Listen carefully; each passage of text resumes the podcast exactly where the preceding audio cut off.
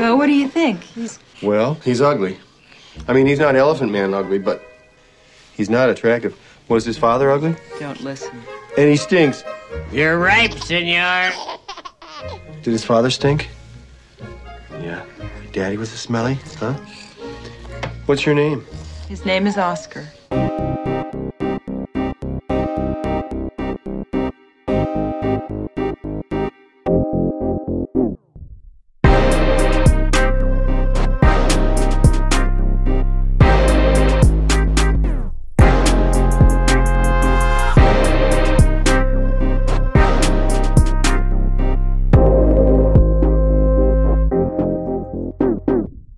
Velkommen til 21. episode af I Kassen Talks. Mit navn er David Bjerre, og det her det er showet, hvor vi snakker om ting, som ikke er decideret filmanmeldelser, som vi plejer. Og lige i øjeblikket, så er det jo nærmest ren Oscar, vi snakker. Fordi vi er altså inde i den store Oscarsæson, og det her, det er, det er den store gennemgang, den store forkromede Oscar-gennemgang, hvor vi gennemgår alle 23 kategorier og finder forhåbentlig en vinder.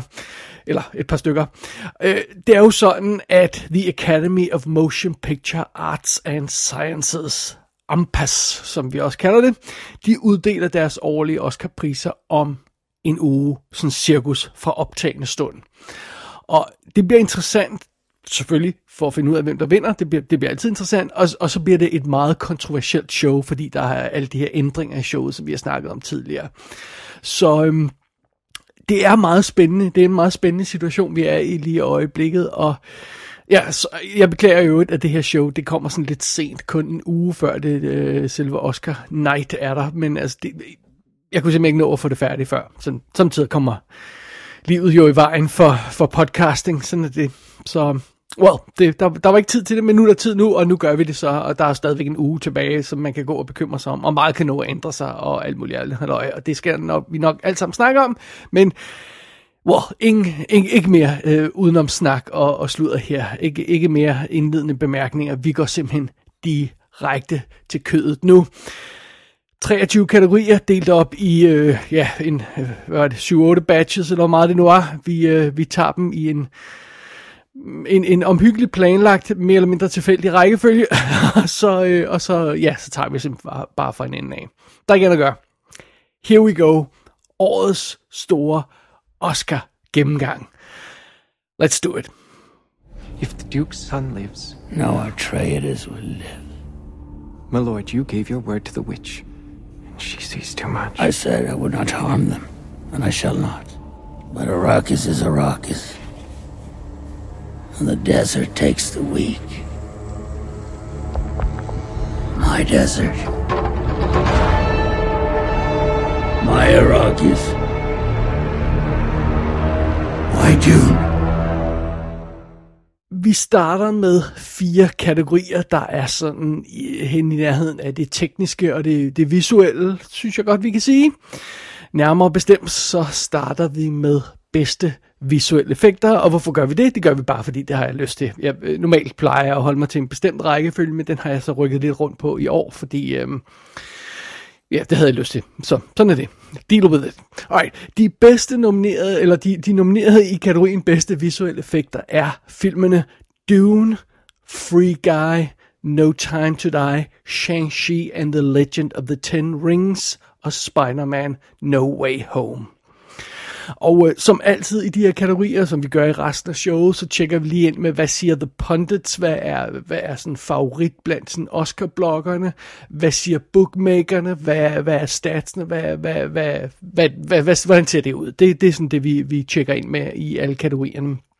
Og i den her sammenhæng, der er det altså selvfølgelig, var jeg ved at sige, Dune, der er det mest åbenlyse valg. Det er den, de fleste Oscar-bloggere tror ender med at vinde, og øhm, det er også den, som bookmakeren tror vil vinde. Hvis man sætter penge på, på øh, hvis man sætter øh, øh 100 kroner på, på, øh, på Dune på, på danske spil, så, så vinder man øh, 4 kroner, eller sådan noget det stil der. Så det, det, det er meget lav odds, øh, fordi det simpelthen er, det er det åbenlyse valg. Det er den classy film Dune, og og, øh, og det er altså de klassiske film, som, som øh, Oscar-stemmerne normalt går efter i bedste visuelle effekt-kategorien her. Det, det er sådan nogle film som, som Tenet, First Man, Ex Machina og sådan noget. Og, og, og det er sjældent de store CGI-heavy superheltefilm vinder. Altså vi skal helt tilbage til The Pirates 2 i, øh, i 2006 og, og Spider-Man 2 i, var det 2004, før vi finder en film, der sådan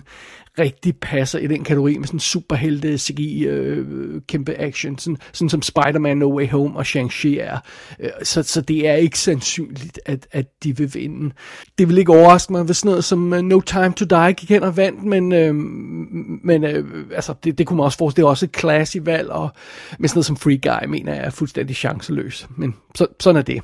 Men, men fidusen med den her kategori bedste visuelle effekter, det er, vi, vi, vi er simpelthen ikke kommet os over det der chok, da Ex Machina vandt i, var det 2015 eller sådan noget. Det, det ligger stadigvæk og lurer i baghovedet på, at, at, at Oscar Akademiet kan finde på at gøre noget helt vildt mærkeligt. Det, øhm, overraskelsen i den her forbindelse kunne så være sådan noget som, som, som No Time to Die, for eksempel, hvis den gik ind og tog den. Men øhm, ja, det er altså en long shot. Ja, det bliver nok Dune, der ender med at vinde bedste visuelle effekter. Og det, det er også det, der bør vinde, så, så sådan er det. Alright, vi går videre til kategorien bedste klipning. Der er de nominerede film Don't Look Up, Dune, King Richard, The Power of the Dog og Tick Tick Boom. Og øhm, igen, så er det jo her, med, med, hver gang man snakker om, om Oscar og bedst, hvem vinder bedste film, så hiver man altid fast, øh, fat i bedste klipning-kategorien, fordi den, den klippeprisen er bare sådan en eller anden nøglepris på en eller anden måde. Altså, det er sådan noget med, at, at øhm, de sidste 40 år, der, øh, der er der kun én film, der har vundet bedste film Oscar'en, uden at blive nomineret til bedste klipning. Og den film, der gjorde det, det var Birdman, som havde usynlige klip.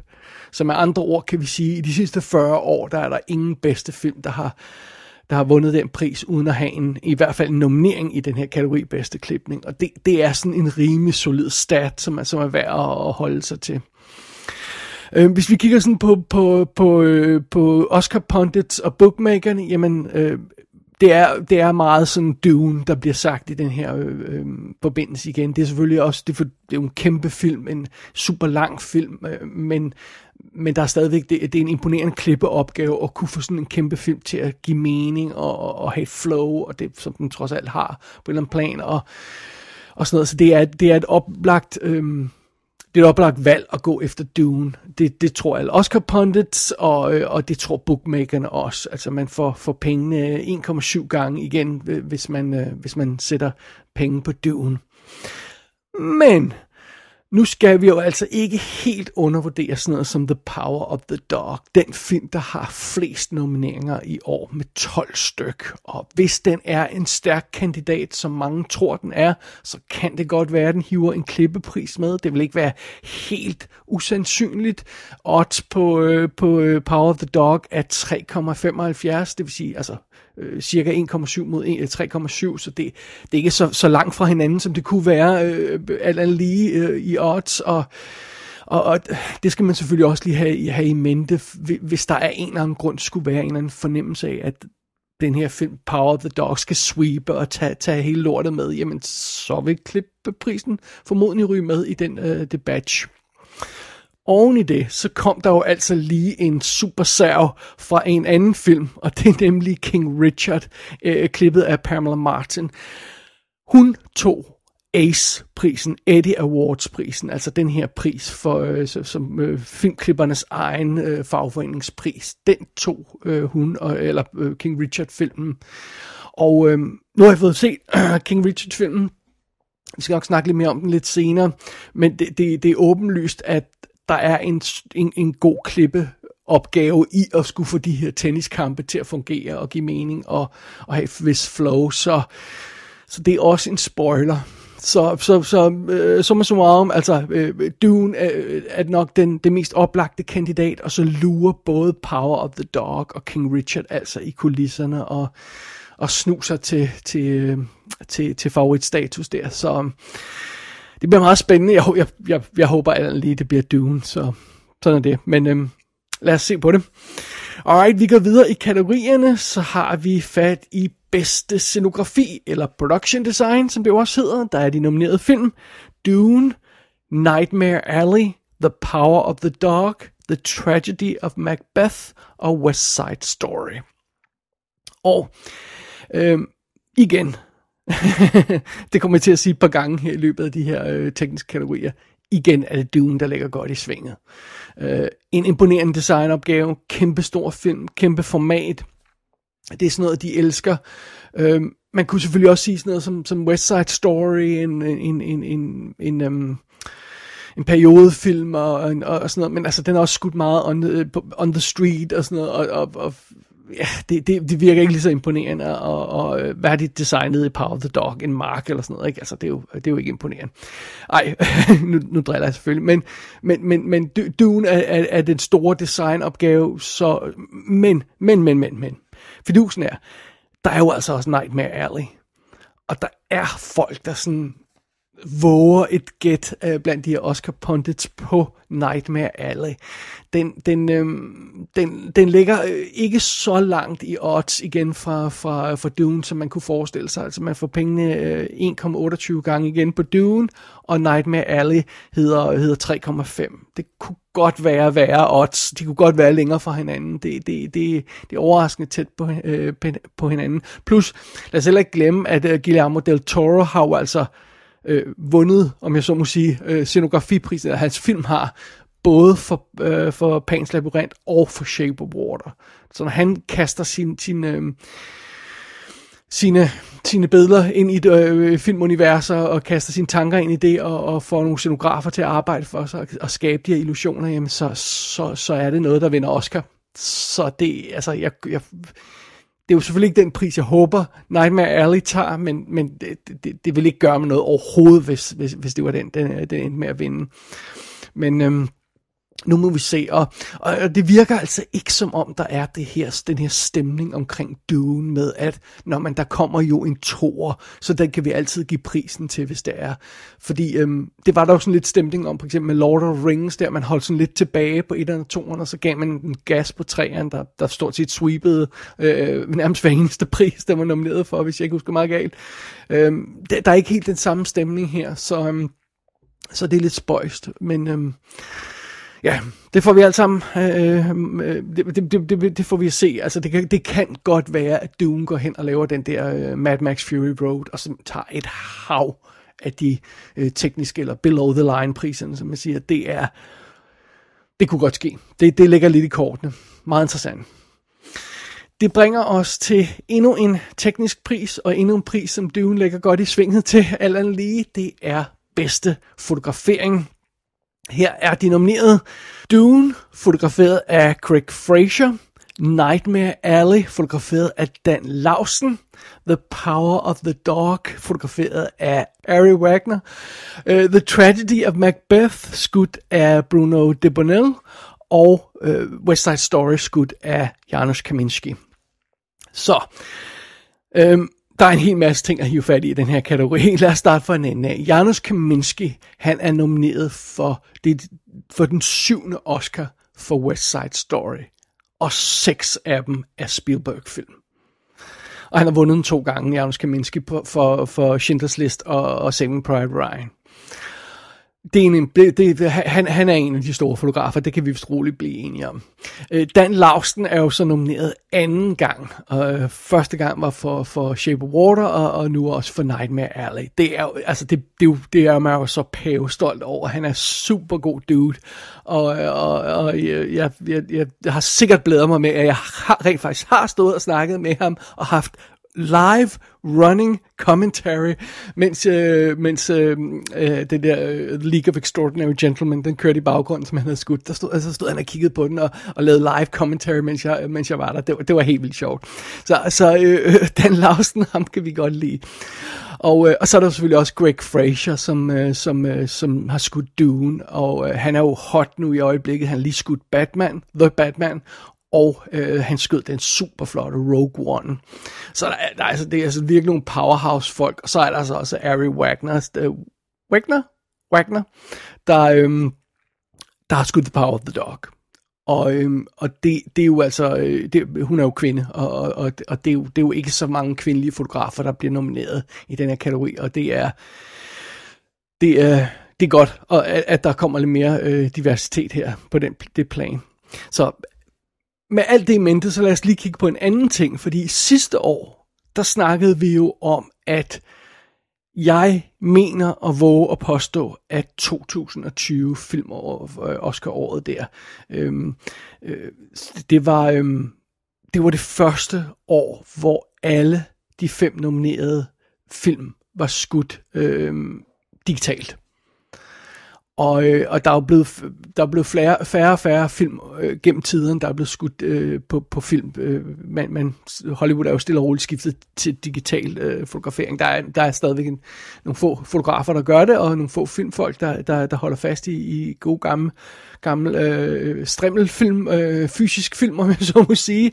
Øh, men, men, men det er altså noget, der er ved at forsvinde stille og roligt. Og jeg mener, Altså at våge at påstå, at sidste år var, var første gang, hvor der ikke var en eneste, der ikke var skudt digitalt. Men i år er der jo altså øhm, øh, øh, øh, gode gamle øh, dags øh, fotograferede film, fordi det West Side Story er skudt på 35 mm, fordi det er Spielberg, og det er Kaminski, og, og de gør, hvad de har lyst til. Og så er der en anden sjov ting, det er jo det her med, at Dune blev skudt digitalt i... Øh, øh, i, var det øh, øh 6,5K eller sådan en stil der, så blev materialet overført til 35 mm film, og så blev den film scannet ind digitalt igen. Så man har lavet sådan en underlig tur igennem øh, rigtig film, øh, øh, og øh, filmsilhuet, om jeg så må sige, altså øh, filmmateriale for at bløde det her digitale, øh, øh, den digitale fotografering op og give den noget mere liv, selvom den film er ind, ind, ind som digital dune, og selvom, selvom der er masser af effekter i, der gør, at man bliver til at lave den digitalt, og, og, og digital postproduktion og alt det her løjse, og den er skudt digitalt, så har den altså været forbi film på en eller anden mystisk måde, som som åbenbart, øh, ja, øh, altså det, det, det, det, det er sikkert, det, det, det kan godt være, det ikke er første gang, det er gjort, men det, jeg tror, det er første gang, det er gjort på sådan en relativt stor film som det her. Men, øh, men alt det, alt det, det, det, det, det ender os jo et sted, hvor vi altså må, må kigge på de her film og sige, at altså, det er Dune der er favoritten. Det er Dune, som, som, som ligger bedst i svinget på bookmakerne. Den har 1,22 odds på danske spil, og jeg vil lige sige, de her odds, som jeg kommer til at snakke om i det her øh, show, dem har jeg taget i torsdags, tror jeg det var, så det var for tre dage siden. Og, og, og de ændrer sig jo løbende, så man, man, det er måske en god idé lige at tjekke odds øh, helt op til det sidste, bare for en god ordens skyld. Under omstændigheder, øh, Dune har 1,22 odds, og øh, Power of the Dog har 4.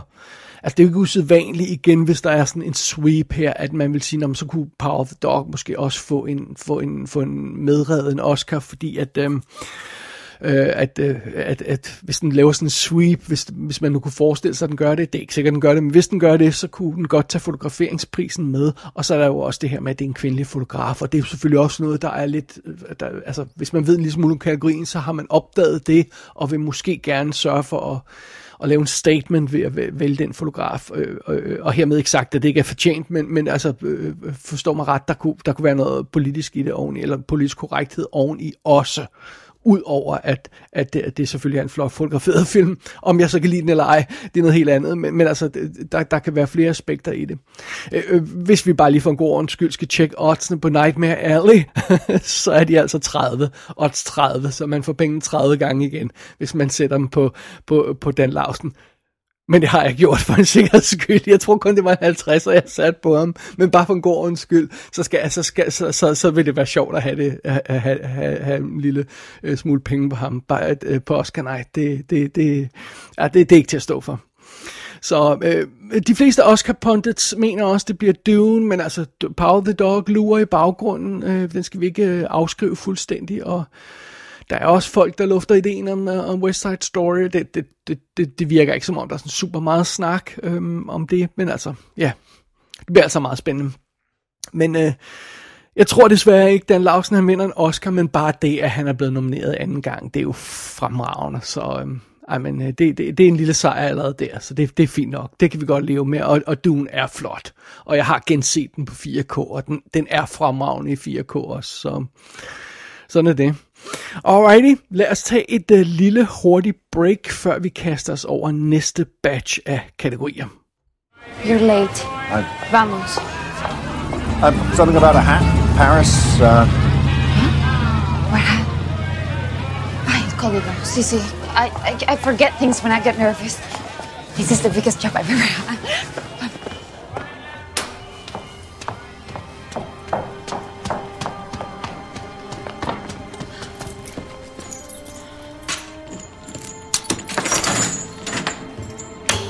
Your room. It's a wine cellar. Okay, come here.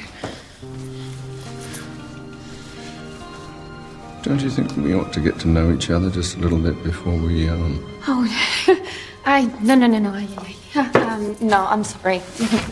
um, All right. you do it. Thank you. Do you mind, uh...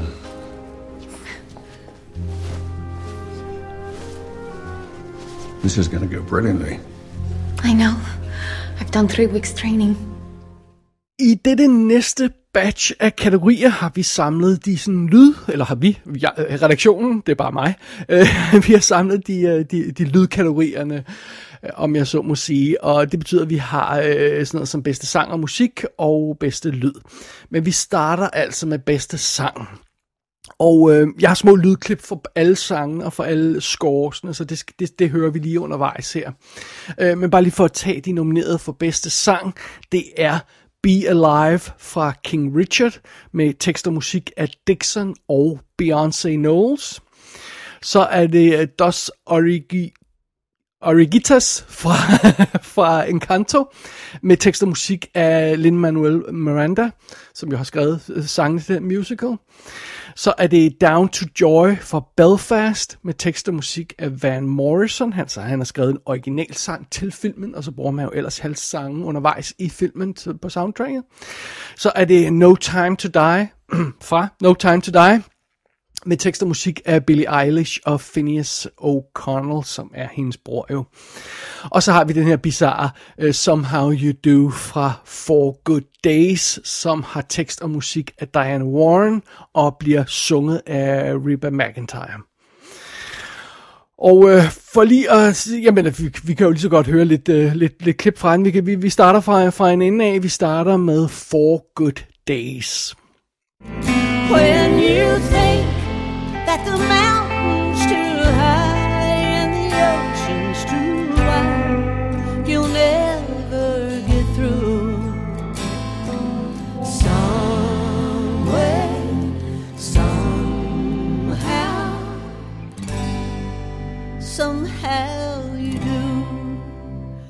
Og for en god ordens skyld, For Good Days er jo altså den her film, hvor Mila Kunis, hun er øh, narkoman og skal øh, gå cold turkey, og, og hendes mor, øh, Glenn Close, skal hjælpe hende med det, og hun skal være øh, øh, cold turkey i fire dage, før hun kan få en eller anden speciel behandling, der, der skulle hjælpe hende ud af hendes øh, misbrug. Øh, øh, så øh, øh, Mila Kunis ligner et vrag i hele filmen, og, og, øh, og, og, og, og det ser ud som om det er en halvdeprimerende sag. Men den her øh, øh, folksy, øh, eller hvad hedder det, sådan country-agtige sang, som, som, som Reba McIntyre synger, den, øh, den passer sikkert perfekt på.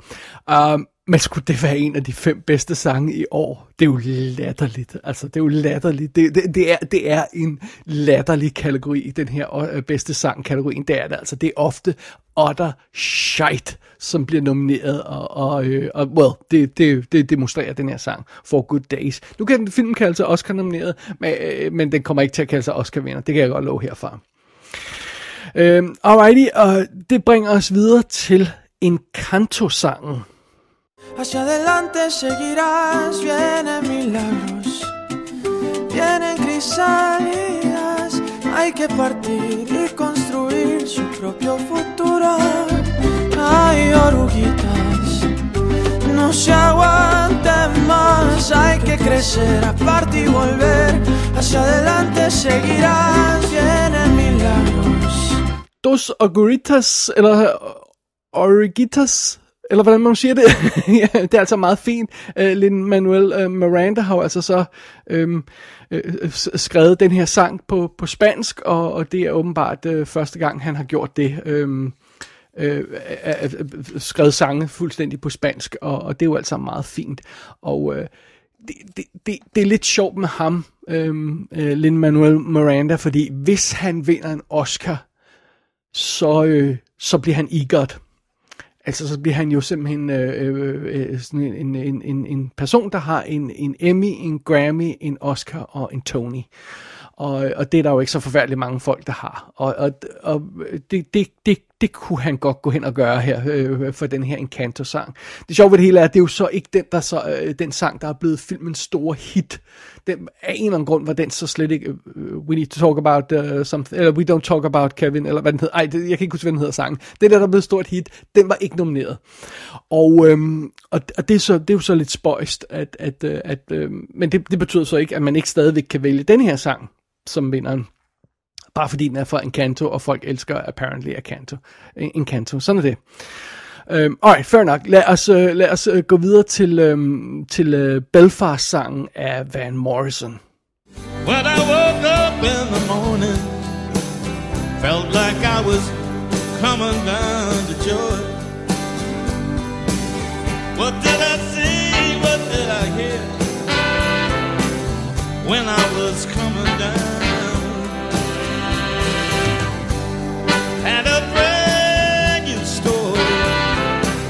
But I was coming down to joy. Ja, yeah, det, det Van Morrison er jo en thing, sådan er det. Og, og hans sange er, er, er en, en gennemgående ting i filmen, og det, det er altså meget fint. Jeg synes, det er en utter snooze fest, så øh, det siger mig overhovedet ikke en pind. Så øh, ja, jo mindre sagt, om den er jo bedre. Alright, videre til, øh, til øh, King Richards sang, Be Alive, Beyoncé-sangen der. Lad os, øh, lad os høre et klip fra den.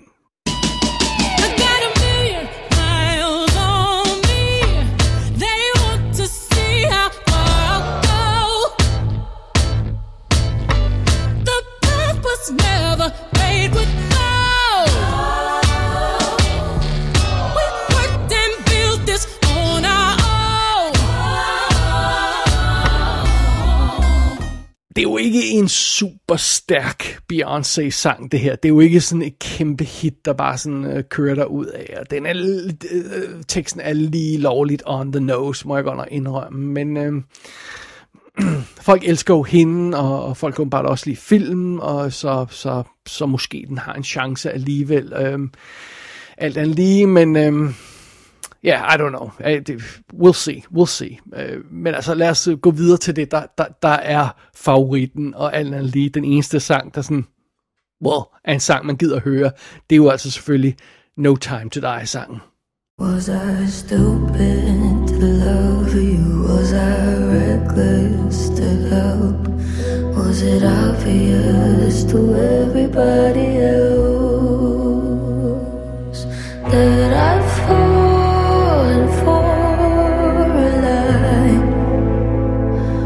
You were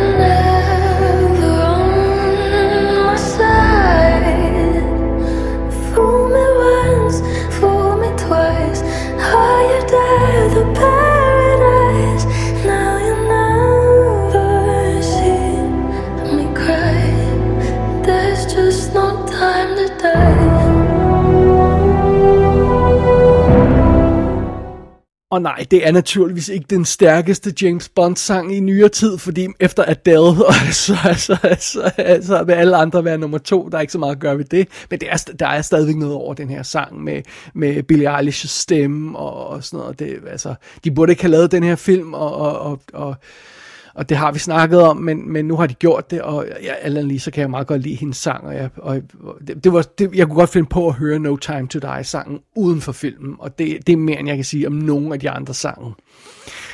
Øh, og når alt det er sagt, så, så er det også No Time To Die, der ligger bedst i svinget og, øh, for, for, en, øh, for at vinde prisen, både hos bookmakerne og hos øh, pundits og alt det andet halløj. Men Encanto er altså en trussel. Det, det, det er ikke usandsynligt, at der kunne komme en overraskelse i den her kategori. Øhm, we'll see. Jeg, jeg, jeg har lidt svært ved at forestille mig, at, at øh, der er nok støtte til sådan en kanto-sang til at overgå støtten til, til, til James Bond-sangen, som alle kender og alle har hørt. Øh, og og det, jeg tror ikke, det, man kan sige det samme om Akademiets medlemmer, når det gælder en kanto. Altså det, det, det tror jeg ikke, fordi det, det, de er ikke kernepublikum. Men øh, okay, fair nok, hvis man har børn eller børnebørn, og der spiller en kanto-soundtrack non-stop i baggrunden, så Ej, jeg ved, betyder det så, at man stemmer på, på sangen, eller ikke gør? jeg ved det ikke. Men, men igen, øh, det sikre bud er Bond-sangen, men en kanto lurer altså lige i baggrunden, det gør den. Alrighty, lad os gå videre til endnu en... Øhm, en øh, og, og, og oh, bare lige for en god ordens skyld, øh, lad os lige få det med.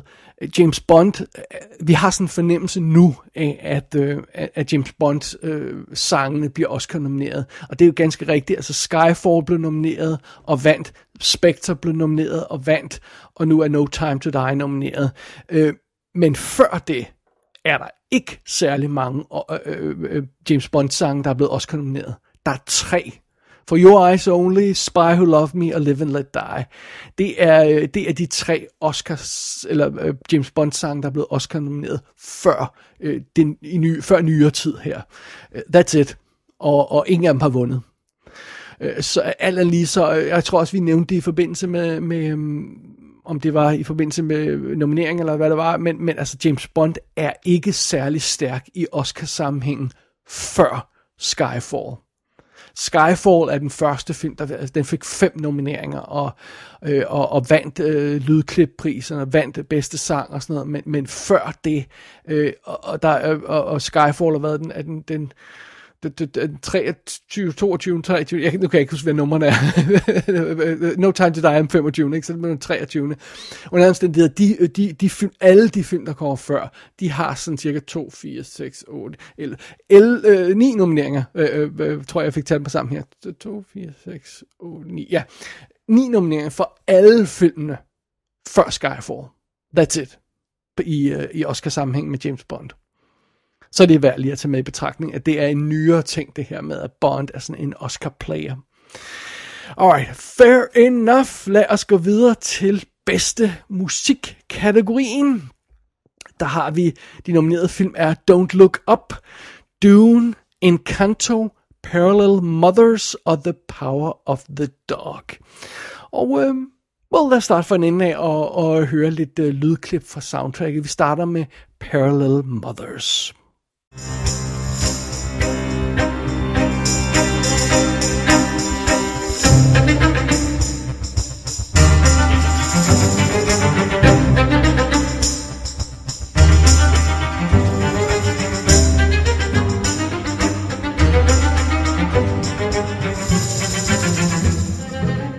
Jamen, øh, det lyder faktisk som om det her soundtrack kunne høre, øh, høre med til en Hitchcock-thriller på et eller andet plan. Det, øh, det, det er meget spøjst. Øh, jeg kan egentlig meget godt lide soundtrack til Parallel Mothers, skrevet af Alberto Iglesias, men øh, det Ja, det, det er sådan the, the odd dog i den her sammenhæng. Øh, øh det, det, det er lidt underligt, at den kom med, men, men sådan er det jo. Øh, og, øh, specielt fordi filmen jo, jo ikke blev indstillet af sit, sit land til, til, til bedste internationale øh, øh, Oscar'en der. Så, så ja, og en omstændighed, Parallel Mothers dukker op her, og, og det er selvfølgelig fint nok. Men... Øh, Ja, den har nok ikke den store chance. Lad os prøve at høre en lille øh, bid af det næste soundtrack. Det er fra Don't Look Up.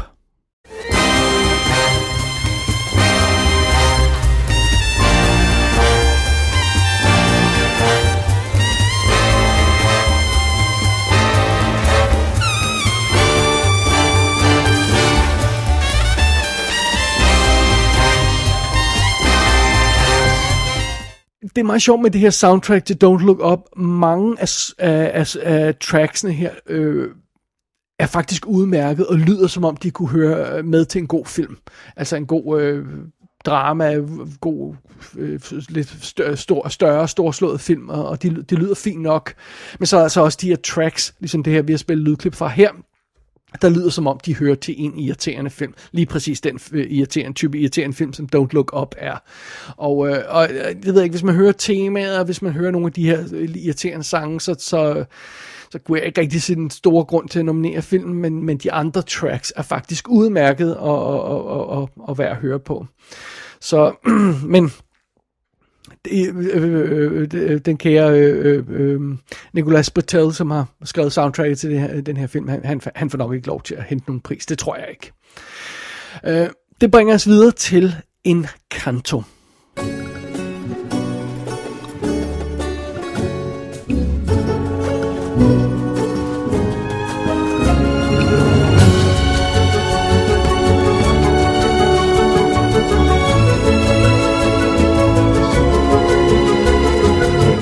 Og her er det altså Jermaine Franco, der er nomineret for scoret til Encanto. Det vil sige, det er ikke Lin-Manuel Miranda, han, han har jo skrevet sangene og sådan noget, og, og, og selve øh, scoret er jo ikke stjernen i filmen, er jo ikke stjernen i den her musical Encanto.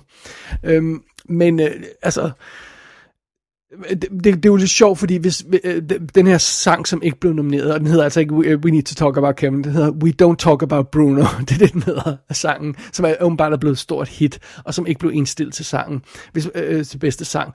Øh, man kunne forestille sig, at øh, Bond-filmen tog, øh, tog, tog øh, bedste sang-kategorien, og så kunne øh, sådan noget som... Øh, som, som, som øh, altså, øh, øh, øh hele, hele stemningen omkring en kanto kunne, kunne, kunne, kunne øh, få, få den til at vinde for, for musikken, selvom det er reelt ikke det, der er stjernen i filmen, at det er sangen, der er stjernen, øh, men bare fordi man godt kan lide øh, alle sangene i filmen, og så, så, så giver man den en pris.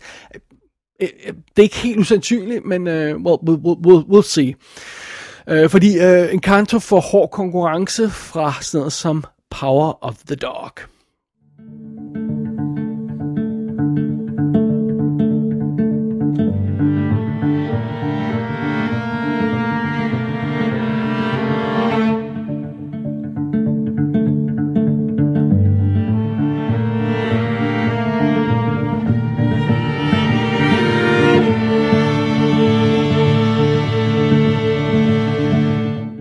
Power of the Dog soundtracket, skrevet af Johnny Greenwood, er øh, inde, er sådan også lidt et, øh, et, et skizofrent soundtrack. Der, der er nogle af, af tracksene, der er virkelig smukke, simple scores, øh, virkelig flot musik, sådan noget, jeg godt kunne finde på at sætte på og, og høre i baggrunden. Og så er der øh, nogle, nogle, nogle tracks, som er fuldstændig forstyrrende, disharmonisk støj, og, og det øh, går jeg ud fra en del af pointen, sådan langt noget jeg ikke i filmen, men, øh, fordi jeg kunne ikke udstå den.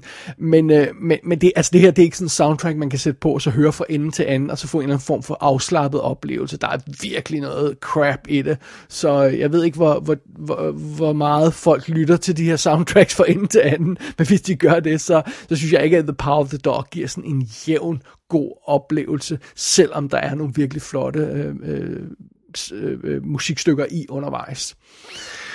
Alright, det bringer os frem til det, der må igen øh, betragtes som værende favoritten, nemlig Dune.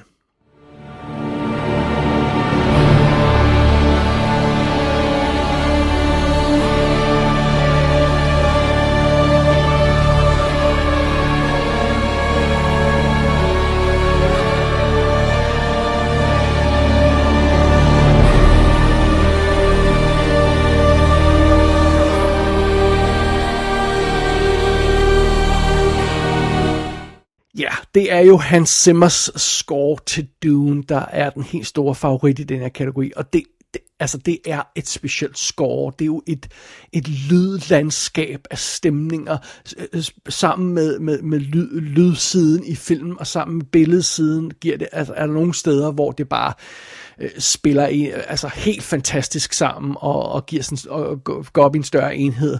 Og øh, Hans Zimmer er jo en, en, en, en, en favorit og et navn, man kender. Og altså, hvor mange komponister kan rejse rundt og holde koncerter med deres egne... Øh, Øh, øh, soundtrack-kompositioner, det, det, det er, det, de kan tælles på en hånd, kan de ikke? Sådan, Hans Zimmer og Ennio Morricone øh, og, og, og John Williams er, er vel...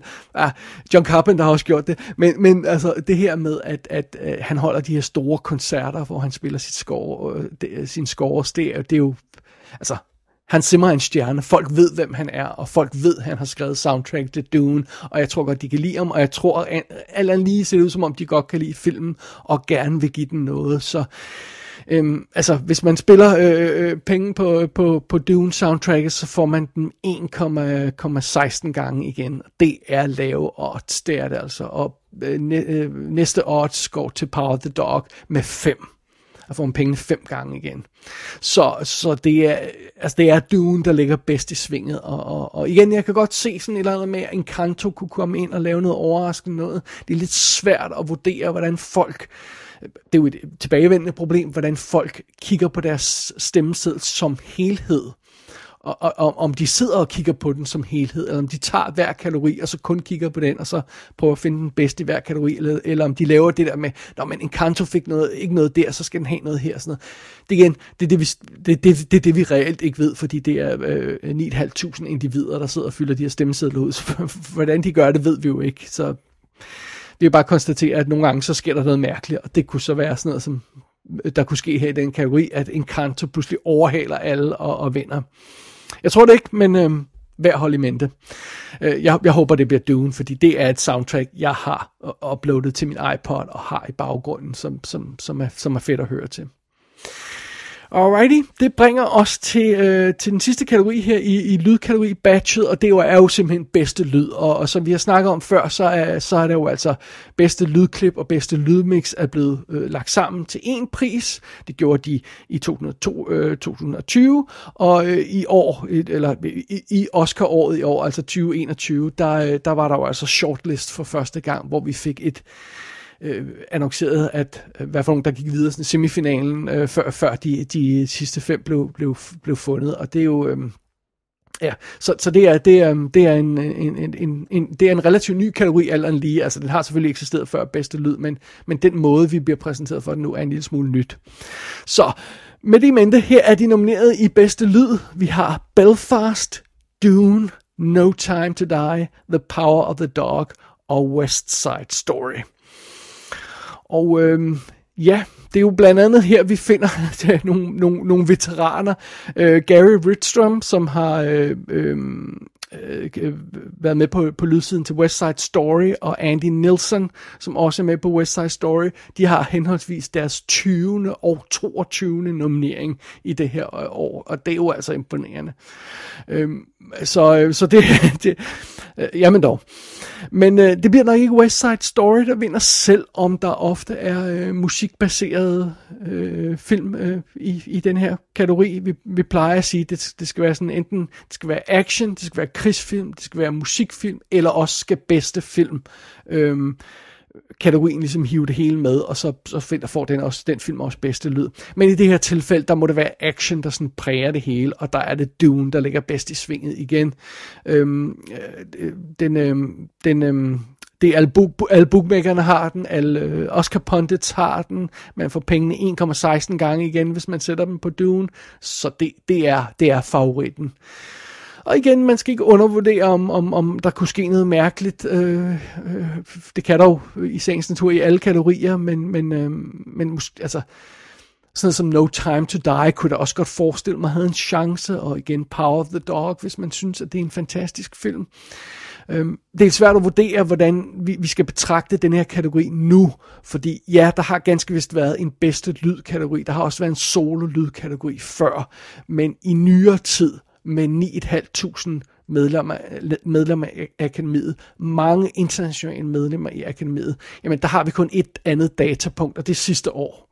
Øh, og der var det, øh, der var det noget, øh, øh, hvad hedder det, øh, Sound of Music, Sound of Music, really?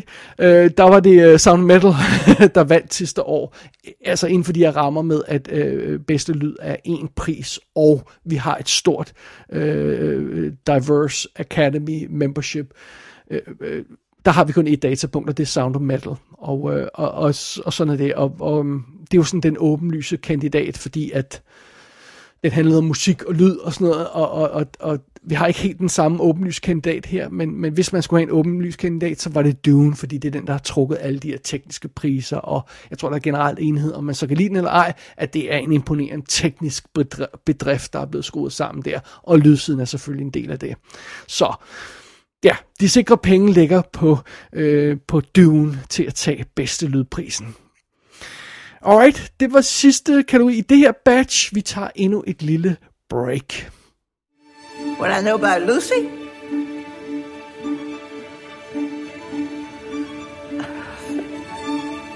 Born in a small town in South Mississippi in 1955.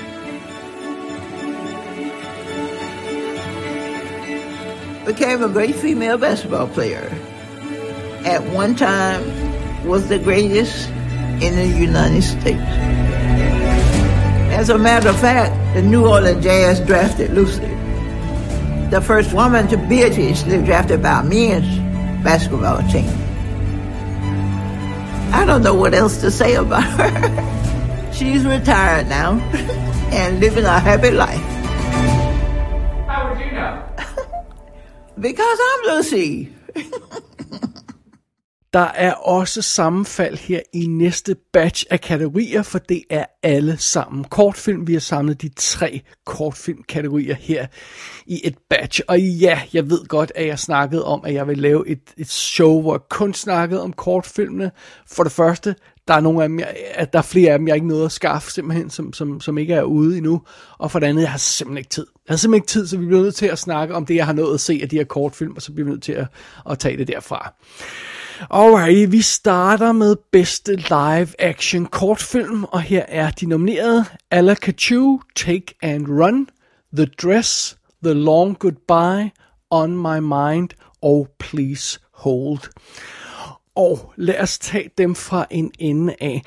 Alakachu, den har jeg altså ikke fået set. Og øh, den øh, udspiller sig i øh, Kyrgyzstan, i, i, øh, hvor, hvor en, en ung kvinde hun bliver, øh, hun bliver kidnappet til et øh, øh, tvunget ægteskab simpelthen. Den ser benhård ud, og det kunne være en stærk contender, også fordi den, den, den handler om kvinders rettigheder og, og, og hvordan øh, øh, kvinder bliver behandlet i visse dele af verden. Og den, den, den, kunne jeg virkelig godt tænke mig at se, men den, den har jeg simpelthen ikke fået fat i. Øhm, så er der The Dress, den spiller 30 minutter. Den handler om en, en, en kvinde, der er dværg og gerne vil ses på som en, som en bare en kvinde, i stedet for at være en, en, en dværg, og hun, øh, øh det handler om, at hun skal have fat i en, en, en, en flot kjole, så hun kan se sexet ud, og det skulle være sådan en, øh, den er polsk øh, film her, og den skulle, den skulle være sådan en, der virkelig er heartbreaking, og øh, jeg har faktisk skaffet den, men jeg har simpelthen ikke noget at få den set. Den ser, den, den ser, den ser god ud. Øhm, så har vi The Long Goodbye. Øh, den spiller altså 12 minutter, og den, den, øh, den har jeg fået set, og, øh, og den ligger på YouTube. Og øh, det er jo altså Riz Ahmed, der, der står bag den blandt andet, og, og, øh, og han spiller hovedrollen i, og det, øh, det, det, er ikke, det er nærmest ikke rigtig en film. Det er faktisk en scene og en monolog. Og scenen er, at der er en familie, der, øh, øh der, der render rundt i et hus, altså øh, en, en øh, indvandrerfamilie og masse folk, og, og så pludselig går det galt, og deres, øh, der kommer folk i, i gaden, og maskerede folk i gaden, og begynder at hive øh, indvandrere ud af husene, og, og, og henrette dem i gaden, og sådan noget, og, og så bliver han, den her øh, persons familie snuppet, og, og så ser vi, at der sker nogle af, af forfærdelige ting, og så pludselig med det hele, så, så begynder øh, Riz Ahmed en monolog, hvor han sviner folk til, og den måde, de kigger på indvandrere på i, i, i det her tilfælde i England, og, øh, og så slutter den. Øh, øh, altså, øh, igen, det, det er ikke en film. Altså, det, det er det ikke. Det er en scene og en monolog. Og der er ikke rigtig nogen kontekst på noget som helst, og der er ikke rigtig nogen, altså, det er måske en del af pointen, men, men det, altså, Øh, det, det, den er rå, og den er vred, og måske er det nok, og den er kort, så, så, så folk kan få den at se. Og, og den, igen, den ligger på YouTube og sådan noget, og, og, og, og Riz Ahmed er jo god, altså han er, han er fantastisk, og han var jo også nomineret for Sound of Metal sidste år, men, men øhm, jeg, jeg synes ikke, der er meget i den her, det må jeg godt nok indrømme. Det, den imponerede mig ikke særlig meget. Øhm, det bringer os videre til On My Mind, som jo altså er det danske bidrag. Øh, instrueret af Martin Strange Hansen. Det er jo hans, øh, hans øh, han vandt jo Oscar'en i 2002, tror jeg det var, for, for øh, Der er en yndig mand, som var forfærdelig, og On My Mind er endnu dårligere. Det er, det er en forfærdelig film. Den ser billig ud, den ligner video, og man har gættet slutningen på den to sekunder inde i filmen, og den er ikke specielt godt spillet, den er ikke specielt godt skrevet, og den er virkelig fucking irriterende. og, og det er ikke fordi, at, at det ikke er en sød pointe, og, og den mener det godt, men altså, det, det er en lille, fedtet amatørfilm, og den skal sgu da ikke Oscar nomineres. Jeg ved simpelthen ikke, hvad de har tænkt på, og der må det simpelthen være øh, Kim Magnussen, der bare har har øh, lagt en stak penge de rigtige steder, så har han købt sig en Oscar-nominering. Lodret købt sig en Oscar-nominering. Så simpelt kan det siges. Den har, den har ingen grund til at være i det her selskab overhovedet. Øh, og, og så begynder Martin Stange Hansen ovenkøbet at gå ud i interviews og sige, om han er inspireret til den her historie af, af, at, at han mistede sin datter. Ja, det var i 2001, så det er 20 år siden, og hermed ikke sagt, at det ikke stadig på, øh, påvirker ham, men, men det er en lille smule påfaldende øh, øh, øh som opfølger til, til øh, Thomas Winterbergs åbenlyse smerte over tabet af sin datter, der, da han vandt øh, bedste internationale film Oscar'en. Og så kommer Martin Stranger Hansen ud her og siger, åh, jeg, jeg har også mistet en datter. Øh, okay, det var 20 år siden. Øh, ej, det, det virker kalkuleret og uærligt for at sige livet. Det virker øh, halvflabet, og, øh, og, og det, øh, filmen er, er noget lort. Så øh, jeg håber absolut ikke On My Mind vinder. Det, det, det, det har den på ingen måde fortjent. Øh, det bringer os til den øh, femte film, som er Please Hold, og det er altså en af dem, som jeg ikke har kunne få fat i. Og det, det er synd, fordi den ser virkelig sjov ud og virkelig god ud. Det er sådan et kafkask øh, historie om sådan en gut, der bliver... Øh, jeg ved ikke, om det er sådan et futuristisk øh, samfund, hvor sådan en gut, han, han bliver anholdt for en forbrydelse, og han prøver desperat at finde ud af, hvad fanden der sker, ved, ved at kommunikere med sådan en... en, en, en, en, en en, skærm, hvor man skal snakke til, og så, og så kan den forstå, hvad man siger, og den forfatter ingen brik af, hvad han siger, og han kan ikke få nogen svar på noget. Det, altså, nu har han gået til traileren, det ser vildt sjovt ud, det, ser, det kunne være meget relevant for, for, for sådan en hvilken som helst, der snakker med ko, øh, automatiseret customer service. Så den, den ser rent faktisk øh, øh, god ud, men... Øh, men øh, jeg synes ikke, øh, altså hvad jeg sådan lige kan se ud af det, altså det, det er ikke lige så imponerende batch, som det var sidste år, og hvor jeg rent faktisk fik set filmene om, og øh, øh, ja, I don't know. Øh, altså, alle, de fleste bookmaker og de fleste øh, pundits tror på The Long Goodbye, og det kan jeg godt se, hvorfor det er, fordi igen, det er den folk formodentlig har set. Måske ved de, Riz Ahmed er med i den, og øhm, øh, ja, det skulle være det, men altså, øh, de her kategorier er jo, som vinden blæser, øh, det kan godt være, at det er noget andet, øh, der, der, der, tager, der tager prisen. Øh, Alakachu bliver også nævnt, øh, netop fordi det er sådan en relevant og vedkommende historie. Hvis man bare ser traileren, får man afgjort en fornemmelse af, hvor at den er benhård. Odds på, på, øh, på Long Goodbye er sådan cirka 1,45, mens Alakachu har odds 4 og 3 nogle andre steder. Og sådan noget. Så, men, men det er den, der er nummer 2 i rækken. Og On My Mind er langt længere nede med sådan odds 9 og øh, 8 og 9 og sådan noget i stil der. Så ja, igen, hvis man vil lave den sikre, så er det long goodbye, men, men, men måske er det sådan en af de her kategorier, hvor det kan betale sig at gamble en lille smule. Uh, man rammer jo alligevel aldrig de her live-action film. Det, det er jo frustrerende. Sådan er det. Det bringer os videre til næste kategori af kortfilm, og det er bedste animeret kortfilm. Der har vi Affairs of the Art, Bestia, Box Ballet, Robin Robin og The Windshield Wiper. Og dem har jeg alle sammen set. Og fordi de er tilgængelige ude på nettet, så, øh, så det, var, det var ikke noget problem at finde dem, og de, de er kortere, så dem har jeg haft tid til at se, så dem har jeg set. Så, vi tager dem fra en ende af Affairs of the Art, af sådan en 16 minutter lang, sådan grim, øh, sketch-agtig øh, øh, øh, øh, stil, den er lavet i, og det, det er historien om sådan en larmende, irriterende dame, der ævler om alt muligt åndssvagt, og fortæller historier om hendes søster, der går lige udstoppe dyr, og, øh, og altså det, det, det er sådan en øh, øh, øh, film, der, der, der sætter en ære i at være sådan vulgær og sådan halvklam, og, og, og, og uden der er sådan nogle synlige pointe i det. Det, det, det er super skøjet. Åbenbart er, er, er hovedrollen øh, Barrel en, en karakter, der går igen i andre kortfilm, og det virker også som om, det er bare sådan en episode af en eller anden YouTube short serie, hvor øh, så, altså, man ser bare hende der kvinde, der ævler om alt muligt, og så smører hun sig selv ind i en maling nøgen, og så kaster hun sig ned på et lærred, så, og så slutter filmen, og, og, og, og that's it. Øh, jeg synes, det er forfærdeligt, altså igen, den har ingen business af at blive nomineret i den kategori. Men øh, sådan er det. Øh, så det var den første. Så har vi den nummer to. Det er Bestia. Og det, det er den, jeg har lidt sværest ved tror jeg. Fordi at... Øh, det er en stop motion animeret film, der spiller 15 minutter, og den er, den er lavet med sådan nogle porcelænsdukker, og der sker helt vildt mange mystiske ting i den, og der er noget med tortur, og noget med en hund, og øh, med mærkelige ting, og, og, og jeg, jeg må indrømme, jeg fattede, over, jeg fattede ikke rigtigt, hvad det var, den handlede om. Og når filmen så er slut, så kommer der en tekst på, der forklarer, hvad plottet handler om. Og apparently så er det sådan et eller andet forsøg på at fortælle en historie om øh, militærdiktaturet i Chile i øh, 1990'erne, og, hvor der så er en, en, en kvinde, der, der, der er på en eller anden måde involveret i noget med noget tortur, og, og hun har en hund, der, der, der der, der bliver brugt til det. Og øh, øh, altså, der er, en, der er en bestemt en creepy fornemmelse i filmen, og så er der det her med, at den her, det her creepy ansigt af den her porcelænsdukke, der så selvom det er stop motion, ikke bevæger sig, bare frosset i det her udtryk. Det er vildt creepy. Jeg kunne måske godt forestille mig, at, at, at den vil, vil fascinere folk på et eller andet plan.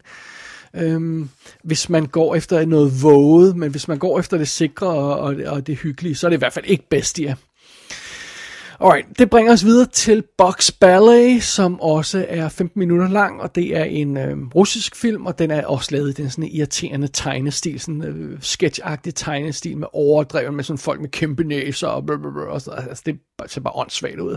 Og, øh, og det, det er en fuldstændig banal historie om, øh, om, øh, om et, et, en balletdanser, en lille, fin lille balletdanser, der møder et kæmpestort brød af en bokser, og så skal de prøve at date sammen, og det er besværligt, for de er forskellige.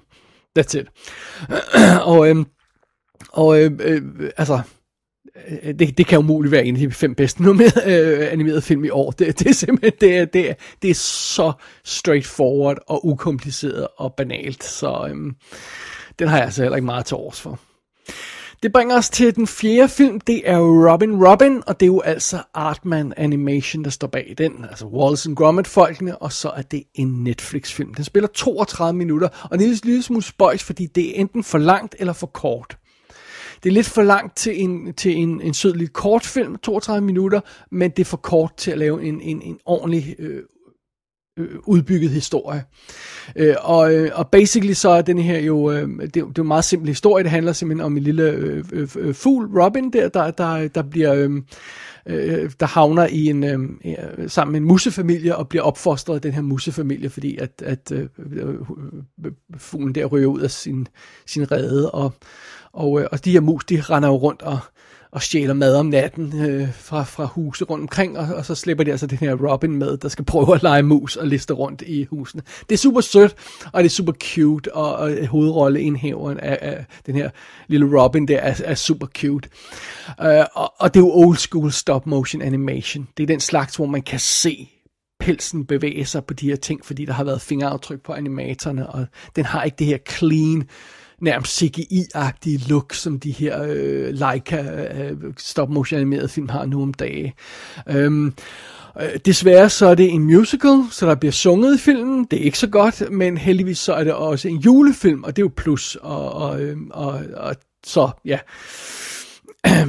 Det, altså, det er den mest tilgængelige af de her film. For det første, fordi den er på Netflix, og for det andet, fordi den er rent faktisk er tilgængelig i sin historie og sit visuelle udtryk. Jeg er ikke helt forelsket i spilletiden, som sagt, men, øh, men den er cute, og, og, og jeg kunne godt se, at den vandt, bare fordi det er den, folk kender, uh, apparently. For der er jo ikke nogen Disney-film i, uh, der er ikke nogen Disney-kortfilm i, i blandt de her fem nominerede i år, så ja, det, det kunne godt blive Robin. Øhm, det, øh, det sidste af de fem nominerede film er The Windshield Wiper, som er 14 minutter lang, og det er sådan en arty film. Det, det er ikke rigtig en film med en, med en historie, det er bare sådan nogle indtryk, øh, hvor der sidder en eller anden øhm, øh, gut på en, på en, på en bar øh, et eller andet sted og, og spørger sig selv, hvad er kærlighed?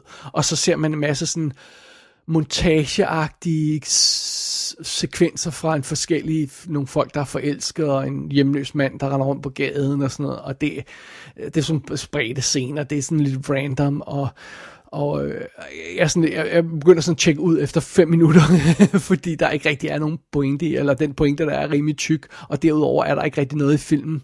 Øh, men det, der muligvis kan holde en fast i The Windshield Wiper og få en til at se færdig, det er stilen. Den er lavet i CGI, men det er sådan lavet som sådan, det ligner, at man har taget rigtige optagelser og tegnet hen over dem. Det har man ikke.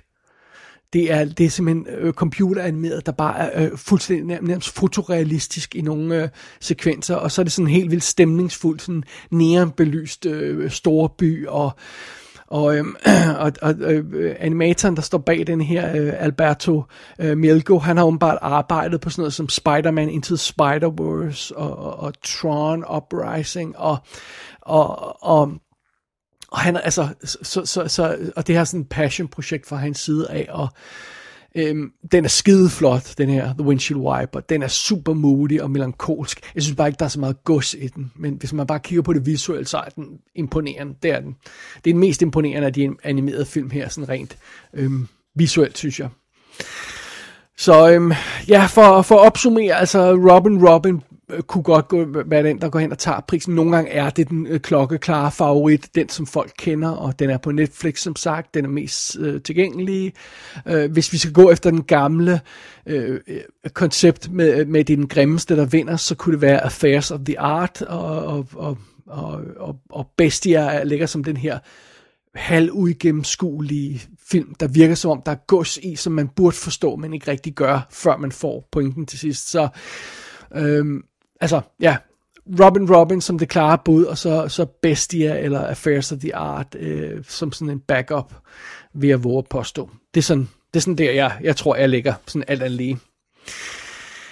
Det bringer os til den sidste kortfilmkategori, nemlig bedste dokumentar kortfilm. Og her er de nomineret Audible, Lead Me Home, The Queen of Basketball, Three Songs for Benazir og When We Were Bullies. Og som jeg vist nok også nævnte tidligere, så er der altså tre af de her film, der er Netflix-film. Audible, Lead Me Home og Three Songs for Benazir er Netflix-film og ligger på Netflix nu alle sammen. Øhm, jeg, har, jeg har ikke noget at se andet end... Øhm, en uh, øh, The Queen of Basketball, og, uh, og jeg har ikke kunnet skaffe We Were, uh, When We Were Bullies, som lyder som, som interessant. Men lad os tage dem fra en ende af. Uh, Audible er, øh, er igen en Netflix-film, og det, det, det, øh, det handler om øh, døve øh, øh fodboldspillere, altså football, American football-spillere, øh, og og man følger øh, et hold af, af døve øh, spillere simpelthen, og den, den ser meget, i traileren ser den meget produceret ud, den ligner nærmest en feature film. Øh, det virker ikke særlig naturligt, de skud, der er i traileren. Men det kan godt være, at man får et andet indtryk, når man ser filmen. Det er selvfølgelig interessant pointe, det her med, at den handler om, om, om døve personer, og det, det er der jo selvfølgelig også en anden Oscar-film, der gør i år, den kommer tilbage til. Øh, men, men jeg synes, den ser lidt for slick ud. Øh, det er i hvert fald en indtryk baseret på traileren. Det bringer os til Lead Me Home, som er, begge de her to film er 40 minutter lange i øvrigt, øh, lige knap 40 minutter lange, så det er, det er lige op til grænsen med, hvad man kan, kan i den her kategori. Uh, Lead Me Home er også fra Netflix, og den handler om uh, hjemløse, simpelthen. Den, den uh, uh, instruktørerne bag uh, filmen har, har fulgt hjemløse i... Um, i USA på vestkysten i gennem tre år, og, øhm, og den, øhm, den ser benhård ud. Altså, den, den ser simpelthen benhård ud. Den skal jeg have set under andre omstændigheder, tror jeg, fordi det, det, det ser ud som om, det er en virkelig god, god film. Og igen, hjemløse er et problem. Det, altså, det er måske ikke noget, vi, der, der kommer øh, også tæt på på samme måde i Danmark, selvom vi selvfølgelig også er hjemløse her, det, det er slet ikke det. Men i USA er der, er der er, er et meget, meget, meget, meget større problem, apparently, og og, og det er noget, man tit hører folk snakke om, det her med, at der bare er hjemløse overalt. Og, og, og, og det er så, hvem er de folk? Jamen, det er det, som den her dokumentar forsøger at, at kaste lys på. Øhm, så har vi den tredje nominerede, det er The Queen of Basketball, og øh, den, øh, den handler simpelthen om... Øh, om en, en kvinde, der hedder Lucia Harris, som, øh, som er, er en sort kvinde, der i, øh, i tidens morgen fandt ud af, at hun ville øh, spille basketball, fordi hun var øh, vild med, med, med basketball, og, og øh, hun er ja, de her seks fod høje, eller sådan noget, det er ordentligt brød, og, og, og så finder hun ud af, at det, det, det, øh, det, det, det, det vil hun gerne, og så bliver hun et kæmpe hit. Den første sorte kvinde på, på nogle af de her basketballhold, og, og, og hun får lov til at lave en masse, og så på et tidspunkt så kommer øh, tilbud fra, fra NBA om, at hun skal, skal videre og blive professionel, og så siger hun nej tak. Og så bliver hun basically glemt af, af, af verden som helhed, og indtil hun så får lov til at fortælle sin historie her. Øh, og, det, og, og, og det, den lavede på den her stil. Øh, instruktøren lavede også øh, den her film, der hedder A Concerto is a Conversation øh, sidste år, og øh, den lavede på den her stil, hvor det er det, det er the subject herself, der, der, der får lov til at fortælle historien, og halvdelen af filmen er det her store fede close-up af den her øh, ældre øh, øh sorte kvinde, der er tidligere basketballspiller, der har et stort, kæmpe, fedt smil tværet ud over ansigtet i hele filmen. Hun ser simpelthen så dejlig ud. Hun ser simpelthen så, så glad og, og fortæller om sin karriere. Nå, men det blev ikke, hun blev ikke en kæmpe stjerne. Det går nok alt sammen. Hun blev heller ikke rig af det. Ah, det skal nok gå alt sammen. Og, sådan noget. Øh, og hun er simpelthen så charmerende. Altså, hvis folk sætter sig ned og ser den her film, så kan man næsten ikke undgå at blive fuldstændig forelsket i hende.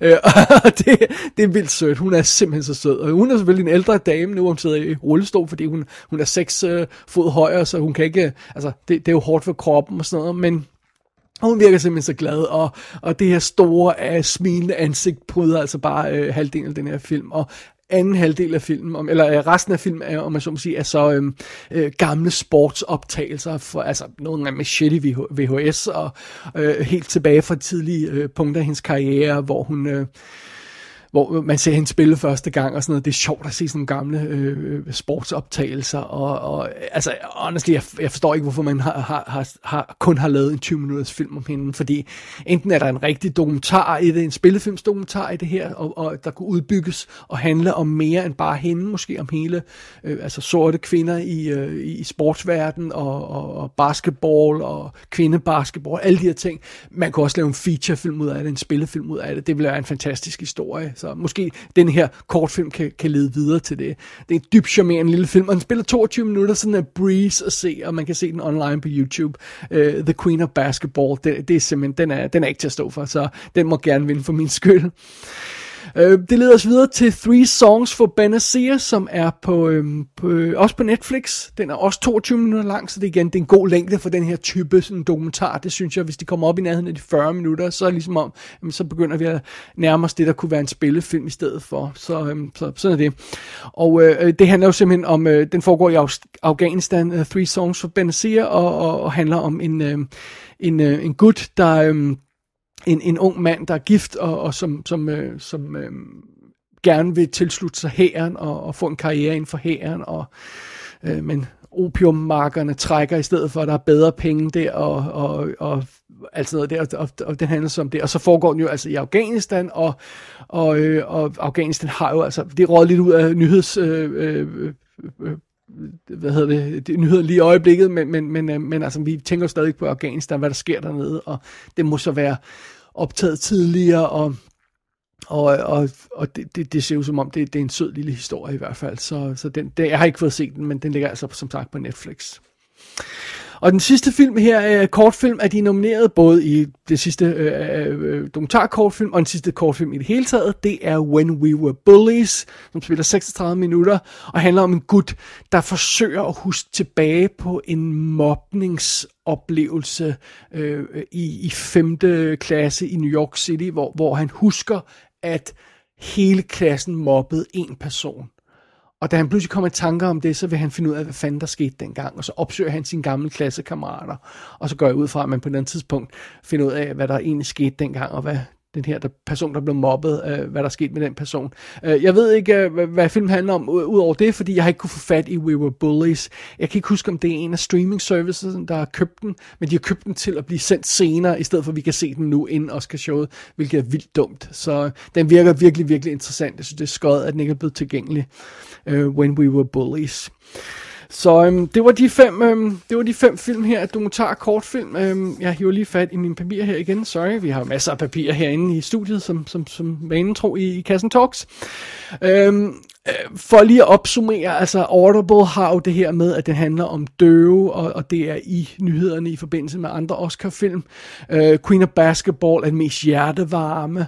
Øh, uh, Three Songs for Benazir kunne ha- ha- ramme tidens stemning på grund af Afghanistan og flygtning og krig, og det er jo selvfølgelig, selvom fokus er skiftet til Ukraine, så er der stadigvæk fokus på krig og flygtning og alt det løjse, så måske Øh, det kunne være et godt bud. Øh, jeg fornemmer lidt uenighed blandt, øh, blandt pundits på det. Nogle siger Queen of Basketball, andre siger Audible. Bookierne lægger alle deres penge på Queen of Basketball. Men altså for eksempel Queen of Basketball har odds 1,65 på danske spil, mens øh, Three Songs øh, for Benazir har 2,6. 1,6 mod 2,6. Det er lige lovligt tæt på. Og igen, de her kortfilm, altså, det er nogle gange, som vinden blæser, hvad der ender med at vinde, og, og så, så det kunne være nærmest hvad som helst. Men øhm, jeg tror, jeg vil sætte pengene på Queen of Basketball, om ikke andet, fordi hvis den vinder, så synes jeg virkelig, den er sød og har fortjent det. Så, så sådan er det. Det var de tre kortfilmkategorier. Lad os gå videre til næste batch. Hvornår blev du egentlig sådan selv bevidst om, at du var homoseksuel? Altså, jeg var ikke særlig gammel. Og jeg tror, jeg havde også sådan nogle fantasier omkring mænd, da jeg var sådan 5-6 år gammel. Jeg, jeg husker en af dem meget, meget tydeligt. Ja. Altså, jeg var ret betaget af Jean-Claude Van Damme. Honestly, jeg havde fantasier om ham. Ja, jeg kunne også godt lide Jean-Claude Van Damme, men det var af andre årsager. Nej, men jeg... Min var helt sikkert uh, anderledes liking. så ja, så jeg... Ja, ja, jeg vidste godt sådan et eller andet sted, at uh, jeg var til mænd hele tiden. Uden at vide lige præcis, hvad det var. Næste batch af kategorier er de alternative spillefilmskategorier, om jeg så må sige. Vi starter med bedste dokumentarspillefilm. Her er de nomineret Ascension, Attica, Flee eller Flugt, Summer of Soul og Riding with Fire. Og øh, lad os lige tage dem fra en ende af. Ascension handler jo simpelthen om, øhm, de, de kalder det, det handler om den kinesiske drøm, om jeg så må sige. Det er sådan øh, en, øhm, en, en, en, en, det virker som om det er sådan nærmest en dokumentarer, der fokuserer meget på det visuelle. Hvordan ser det ud med de her fabrikker, der producerer alle de her ting, og hvordan ser det ud med det her moderne samfund og sådan noget. Hvis man ser traileren, så ser det vildt fascinerende ud. Det ligner sådan noget, ligesom de her Koyani Scotchy og Squatch, Squatch, hvad det hedder, og Power Squatchy og øh, de her, altså de her dokumentarer, der sådan fokuserer på det visuelle, og, og, og, det, altså, øh, og det ser dybt fascinerende ud. Jeg vil gerne se den. Jeg, jeg har simpelthen ikke fået fanget den nu. Jeg, jeg mener, den er tilgængelig derude et sted. Øh, så det, øh, den ser cool ud. Så er der Attica, øh, fra, øh, som, er, som er vist nok også er blevet tilgængelig nu, som er på Showtime i USA, hvis jeg ikke tager meget fejl. Og øh, Attica handler jo simpelthen om, om, øh, om det her fængseloprør i 1971 i, øh, i ja, øh, Attica-fængslet, og, og, øhm, og, og så handler det selvfølgelig også om hele fængselssystemet, og, og racisme og vold inden for, for, for, for øh, fængselssystemet, og det ser også benhård ud, den film. Den, den skal jeg altså nå at fange inden uh, selve Oscarshowet, fordi det, uh, det, den ser vildt god ud. Så, øh, så har vi selvfølgelig også, øh, skal vi se, vi har alle sammen med her. Øhm, bum, bum, bum, bum. Ja, øh, så skal vi til øh, fl- Flugt, som vi, den har vi jo selvfølgelig anmeldt her i, i kassen tidligere, og øh, øh, der er ikke så meget tilføjet til den anmeldelse, andet end at det er en frem fremragende fucking film, der har fortjent de tre nomineringer, den fik. fik. Øh, Flugt er virkelig, virkelig god, og, øh, og jeg, jeg, jeg håber, den vinder, men øh, det kommer jeg lige tilbage til. Den næste dokumentar hedder Summer of Soul, og den har jeg rent faktisk fået set. Så lad os lige snakke om den et øjeblik.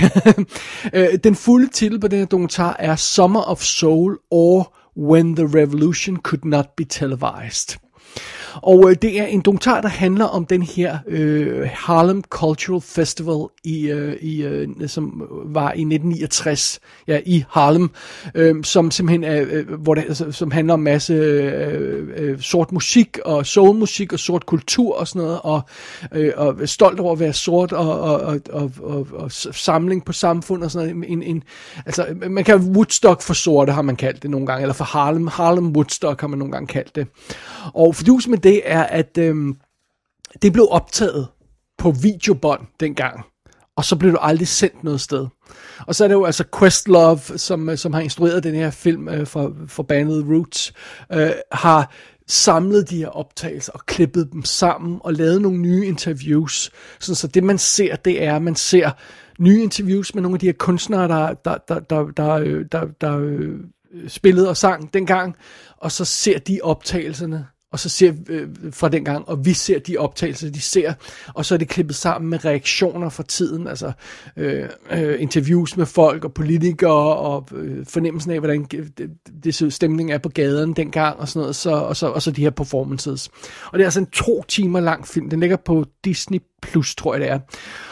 Og øh, udgangspunktet simpelthen for den her film, det er det her med, at 1969, der landede øh, man på månen, og, og øh, første menneske satte øh, øh, første fod på månen. Første hvide menneske. Og så klipper vi til Harlem, og, hvor de sorte er fucking ligeglade med, hvad de der øh, øh, hvide idioter render og laver, fordi øh, nu har de altså fået, øh, nu har de altså noget musik foran sig, de kan forholde sig til, noget de kan forholde sig til at bruge i hverdagen. Det er, en, det er et super dynamisk og øh, energisk tidsbillede, den her film laver. Øh, den følger hele processen med at få festivalen til at banke, øh, banke sammen, og det politiske aspekter i det, og så viser den en masse musik. Og det, den er bedst, den her film, når den sådan tager musikperformances og trækker tråde fra det op til, til, til, ud til virkelighedens verden, og der er nogle af de her kunstnere, der er kontroversielle og har nogle kontroversielle meninger, og, øh, og, og, så, og så trækker man tråde hen til arkivoptagelser for den tid og sådan noget. Det, det er der, den fungerer bedst, når den laver sådan de her ting, hvor den sådan går mellem de forskellige facetter. Øhm, men øh, ofte så ser vi altså bare music performances, og, og må jeg så trækker det en lille smule ud i den her film. Øh, for det første, fordi der er lige lovligt meget gospel crap, som jeg ikke kan holde ud at høre på. Øh, og for det andet, fordi kvaliteten af de her optagelser er meget dårlig. Altså det er virkelig lav kvalitet videooptagelser, som man har haft engang. Det er skudt med sådan kæmpe tv-kamera, altså, øh, så det vil sige, det er, det er farveoptagelser selvfølgelig, men det er farverne, de hænger ikke sammen, de, de har, alt har de her kanter på, og det er halvuskarpt og sådan noget, så det bliver en lille smule hårdt at se, og så ser man altså nogle gange bare den ene music performance efter den anden, og den og tredje og sådan noget. Og jeg må indrømme, altså, jeg begyndte altså at kigge på uret efter en time, og den spiller to timer, den her. Og ligesom om, nå, men så på den tidspunkt, så må der jo komme en pointe og sådan noget. Nej, det gør der ikke. Så, så går filmen i en cirkel, og så går den tilbage og viser os nogle af de kunstnere, vi allerede har set i starten endnu en gang i, øh, fra midten af filmen. Og uh, Stevie Wonder, han starter i filmen, og så kommer han igen i midten og sådan noget. Altså, og, og jeg må indrømme, der mangler sådan en, en, der mangler sådan en rigtig fortælling i den en rød tråd i Øh, uh, Summer of Soul, og uh, det, det ender lidt med bare at blive sådan en endeløs montage af musik, uh, og, og, og, og, um, og ikke sådan musik, jeg er sådan specielt begejstret for, alt andet lige. Um, uh, så så det, jeg, må indrømme, jeg synes ikke, det er en særlig imponerende dokumentar. Det er meget interessant situation, den fortæller om. Det er meget interessant at se de her optagelser. Jeg ved ikke, om der er en to timers dokumentar i den, og, og jeg, den, jeg synes i hvert fald ikke, at of Soul har fortjent så meget ro, som den har fået. Så, well, det er i hvert fald mine two cents. Øhm, under omstændigheder så øh, leder det os videre til sidste dokumentar, som hedder Riding with Fire, og den er altså kommet ud nu, men det kom ud så sent, så den noget, jeg ikke at få set. Og den handler altså åbenbart om en øh, avis i, øh, i, øh, i Indien, der bliver øh, drevet af kvinder. Og, øh, og det er åbenbart den eneste avis i Indien, der bliver det. Altså det er simpelthen øh, kvinder, der, der, der rapporter og bliver sendt ud, og, og, og, og så handler det åbenbart også om overgangen til, fra avis til, til digitale medier, og hvordan gør man det, og, og de skal alle sammen, øh, man ser i trailer blandt andet, de alle sammen får udleveret en mobiltelefon, som de aldrig har haft i hånden, og så skal de ud og optage interviews med det. Og sådan noget. det den ser meget fed ud, uh, Riding with Fire, og, og, og, og, og det, det kunne godt være cool.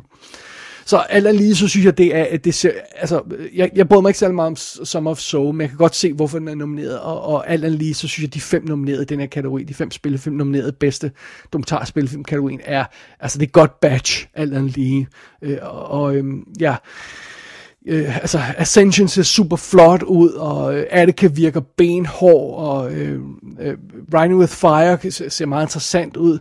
Øh, Flea er helt klar, altså Flugt er helt klart den, der burde vinde. Og øh, den her kategori er nok også dens bedste chance, men jeg tror desværre, det bliver Summer of Soul. Den har cleanet op ret meget rundt omkring i verden. Altså, øh, den har, den har vundet BAFTA'en, og den har ja, den har vundet alle mulige andre priser, og de fleste Oscar pundits tror, det bliver den, og det, Øh, bookmakeren tror også, det bliver Summer of Soul. Så, men Summer of Soul ligger på odds 1,4, mens Flea har odds 3, da jeg sidst tjekkede på danske spil. Det er relativt tæt på hinanden, alt andet lige. Øh, men det kan godt være, igen, som jeg har nævnt tidligere, det kan godt være, at de odds rykker sig, når vi kommer tættere på, og når alle sådan, datapunkterne bliver taget i betragtning. Men, men det var i hvert fald status lige for nylig, da jeg, da, da jeg tjekkede. Og det, det, kan, det kan altså godt være, at Fleas øh, pris i den her sammenhæng bare bliver det at slå rekorden med tre nomineringer i tre kategorier. Øh, og at den ikke går hjem med nogen pris. Det behøver den altså ikke. Det, den har stadigvæk gjort noget imponerende, og det er en fantastisk film og omstændigheder, og folk har set den. Så det skal nok gå alt sammen. Men øh, jeg, jeg, jeg håber lidt, at Flea øh, vil vinde den her øhm, øh, kategori, men jeg, jeg, jeg tror desværre ikke, det bliver muligt. Sådan er det. Alrighty, lad os øh, bladre videre i alle papirerne. Som jeg bliver ved med at sige, så har jeg et hav af papirer herinde. Vi øh, går videre til bedste animerede spillefilm, og der er de nominerede Encanto, Flea igen, Luca, The Mitchells vs. The Machines og Raya and the Last Dragon. Og øhm, Jamen, øh, bare lige for at tage en for en god ordens skyld. Det er jo næsten ren CGI-animeret film, det her. Altså Encanto, Luca, Mitchells og Raya er alle sammen CGI-animeret. Og, og Flea har den her håndtegnede stil. Om den også reelt er lavet på computer, det ved jeg altså ikke, om den rent teknisk er. Men den går i hvert fald efter en, en håndtegnet stil, alt andet lige. Øh, men de andre har det her digitale look. Øh, Encanto og Luca har det her meget øh, varme look, og øh, øh Mitchells vs. The Machines har det her vilde, spraglede look. Den har jo anmeldt tidligere i kassen. Øh, den, den, er, den er flot at se på. Raya selv halvbillig ud i sammenligning med de andre. Det kan godt være, den ikke er det, men bare sådan det første indtryk var, at det var sådan lidt discount-produktion. Det, det, det, det tror jeg ikke, det er, men det var sådan lige mit første indtryk. Øh, og bare lige for, for sjov, bare lige for at, at kigge ned over de her film, altså Encanto er, har i, igen, jeg, det er ligesom, jeg tror det for et par dage siden, de, de her tal. Encanto har indtjent øh, 226 millioner dollars på verdensplan. Øh, Luca, den kom jo ud på streaming på Disney Plus, øh, samtidig med, at den så kom internationalt i biografen. Den har tjent 50 millioner dollars internationalt i biograferne. Uh, The Mitchells vs. The Machines fik Netflix premiere som streaming, og Raya and the Last Dragon fik premiere i biografen. Det tog 117 millioner dollars på verdensplan. Og så er der Flea. Den har altså to- solgt 12.000 billetter i Danmark. That's it og tjent øh, øh, en halv million dollars på verdensplan i biografer, altså 600.000 dollars, sådan cirkus. Øh, men man kan, man kan ikke rigtig sammenligne dem på det her plan, men ingen tvivl om, Flea er den lille, øh, lille film øh, i den her sammenhæng, og øh, jeg tror heller ikke rigtigt, at der er nogen tvivl om, at det nok bliver Encanto, der snupper den bedste animerede spillefilm, Oscar'en. Det, øhm, for det første er det den rigtige film på det rigtige tidspunkt. Den er inclusive. Den har sange, som alle er vilde med. De er øh, Lin-Manuel Miranda sange. og Øhm, ja, det er nok den. Øh, øh, altså, jeg tror ikke Luca kan tro den. Jeg tror heller ikke Mitchells vs. The Machines kan tro den, selvom jeg rent faktisk jeg tror, det vil være min favorit Mitchells, øh, bortset fra Flea. Og øh, jeg skal have set Raya, men jeg tror altså ikke, den er, den, den, den, den er oppe at ringe på samme måde, som, som, øh, som The Mitchells og, og Flea var. Lucas ser en lille smule for barnlivet for mig, må jeg indrømme. Og jeg, jeg, jeg, det kan godt være, at en, en er fantastisk. Jeg synes, den ser virkelig anstrengende ud, hvis jeg skal være helt ærlig. Men det bliver nok den, der vinder. Det bliver nok den, der snupper prisen, so be it. Og, og, og så får øh, Disney endnu en, en Oscar. Så sådan er det. Lad os gå videre til bedste internationale film, eller bedste udenlandske film, som vi kaldte det før i tiden. Her er de nominerede Drive My Car fra Japan, Flee, eller Flugt fra Danmark. Yay! The Hand of God fra Italien. Uh, Luana, A Yak in the Classroom fra Bhutan. Og The Worst Person in the World fra Norge. Uh, ja, okay, den har selvfølgelig en norsk titel, men nu er det lige det engelske titel, jeg har her. The Worst Person. Den værste person i verden, eller hvad den hedder. Uh, under omstændigheder. um, det sjove ved det hele her er, at vi har jo altså Flea, som har tre bedste filmnomineringer. Animeret, dokumentar og international film. Det er imponerende. Så har vi Drive My Car, der har en, øhm, en bedste film og en bedste manusnominering. Og så har vi The Worst Person in the World, som også har en bedste øhm, manusnominering. Hvis, øhm, hvis jeg ikke husker meget fejl. Og, øh, og det, det er, altså det er jo... Øhm, det, det, det er et rimelig imponerende batch. Okay, men lad os lige tage dem fra en ende af, bare lige for, for, for en god ordens skyld her. Altså, Drive My Car er jo lidt speciel, fordi den er tre timer lang. Øh, og det, jo, det handler åbenbart, apparently, om, jeg har ikke først den set endnu, jeg har den liggende. Øh, det handler åbenbart hovedsageligt om en, en, en, en biltur, hvor der er en masse snak i. Og, og, og, og der er 40 minutter før, de viser credits, eller opening credits, og det, det virker en lille smule anstrengende. Det kan godt være, at den er fantastisk. So be it. Øhm, så har vi Flea, har vi jo selvfølgelig snakket om, det behøver vi ikke at gå mere rundt i. Øh, så har vi The Hand of God, som jo altså er fra Italien, og den er lavet af Paolo Sorrentino, som også lavede The Great Beauty, øh, som også vandt Oscar'en. Og så den her uh, Hand of God er i øvrigt på Netflix, så det er en af dem, som folk øhm, godt kunne tænke sig at, at have set. Og, og, og det er sådan en personlig historie, han har lavet om sin barndom og, og alt sådan noget i, i, øh, i, øh, i 80'erne. Så, så det er altså meget fint. Og så har vi den her øh, Lunana, Luna, Lunana Ayak in the Classroom, som altså er fra Bhutan, som handler om en lærer, der bliver sendt til en skole ude på Burlandet sted. Og øh, når jeg siger Burland, så mener jeg på et bjerg et eller andet sted, hvor, øh, hvor øh, der er en lille landsby. Han skal, være, han, han skal have, have en eller anden straf, og, og skal, skal, skal, skal zone for det, og, og så skal han være lærer for den her lille landsby. Øhm, som hedder øh, Lunana, og, øh, og, og det skal han så gøre, og det, det tager otte dages rejse bare at nå frem til den her by, øh, og, så, og der er ingen, der er ingen noget klasseværelse, der er ikke noget strøm, der er ikke nogen øh, skolebøger, der er intet, og så skal han prøve at undervise de her børn her, og ja, det er derfor, at der er Jack in the Classroom, det er fordi, at der står ganske enkelt en jakokse i øh, øh, øh, klasseværelset, fordi det, det er der, de bliver nødt til at, at holde, at holde skoleundervisning. Den ser virkelig charmerende ud i traileren, det må jeg godt nok indrømme. Det lød virkelig åndssvagt, og, og plakaten fik til at ligne sådan lidt halv øh, disney ting. Den ser virkelig sød ud. Og det er bare et skud med halvprofessionel, uprofessionelle skuespillere, der aldrig har spillet før, og, og, øh, og, og den er skudt øh, on location, og, øh, så det er otte dages rejse for civilisationen, og det, det ser virkelig charmerende ud. Det gør den altså, det må jeg indrømme.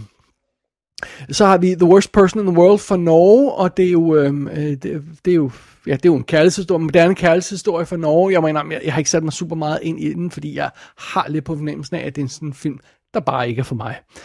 Øh, og, og, og sådan er det. Øh, men, øh, men det er stadigvæk imponerende, at, at Norge har fået en nominering. Det er super godt, at, at, at øh, Skandinavien er så godt repræsenteret blandt de her fem film. Øhm, men under omstændigheder af urensagelige årsager, så virker det altså som om det er Drive My Car, der er kørt i stilling til at vinde. Jeg har en lille smule svært ved at tro på det. Jeg har en lille smule svært ved at tro på, at alle de her folk har sat sig ned og set den her tre timer lange japanske film. Men det kan jo selvfølgelig også være, at de bare stemmer på den, fordi de tror, det er favoritten. Men hvis, hvis folk rent faktisk var tvunget til at se alle de her film, så er jeg altså ikke sikker på, at det er Drive My Car, der vil vinde. Øh, så synes jeg, Flea vil have en bedre chance. Jeg har også hørt, at The Worst Person in the World skulle være den, man ville stemme på, hvis man havde set alle fem her. Øh, og, men, øh, men der går det her, der er jo stadig det her øh, i baghovedet med, med Parasite, som, som, som bragede igennem og tog alle de her priser, og måske folk stadig er høj på, på, på den her asiatiske bølge, og, og så vil de vælge øh, øh, Drive My Car, fordi det er Ja, det er også en asiatisk film i det her tilfælde, japansk, som, som who knows, øh, øh bookmakerne, øh, danske spil bookmakerne giver øh, pengene 1,04 gange igen på Drive My Car, og 8,5 gange igen på Flea.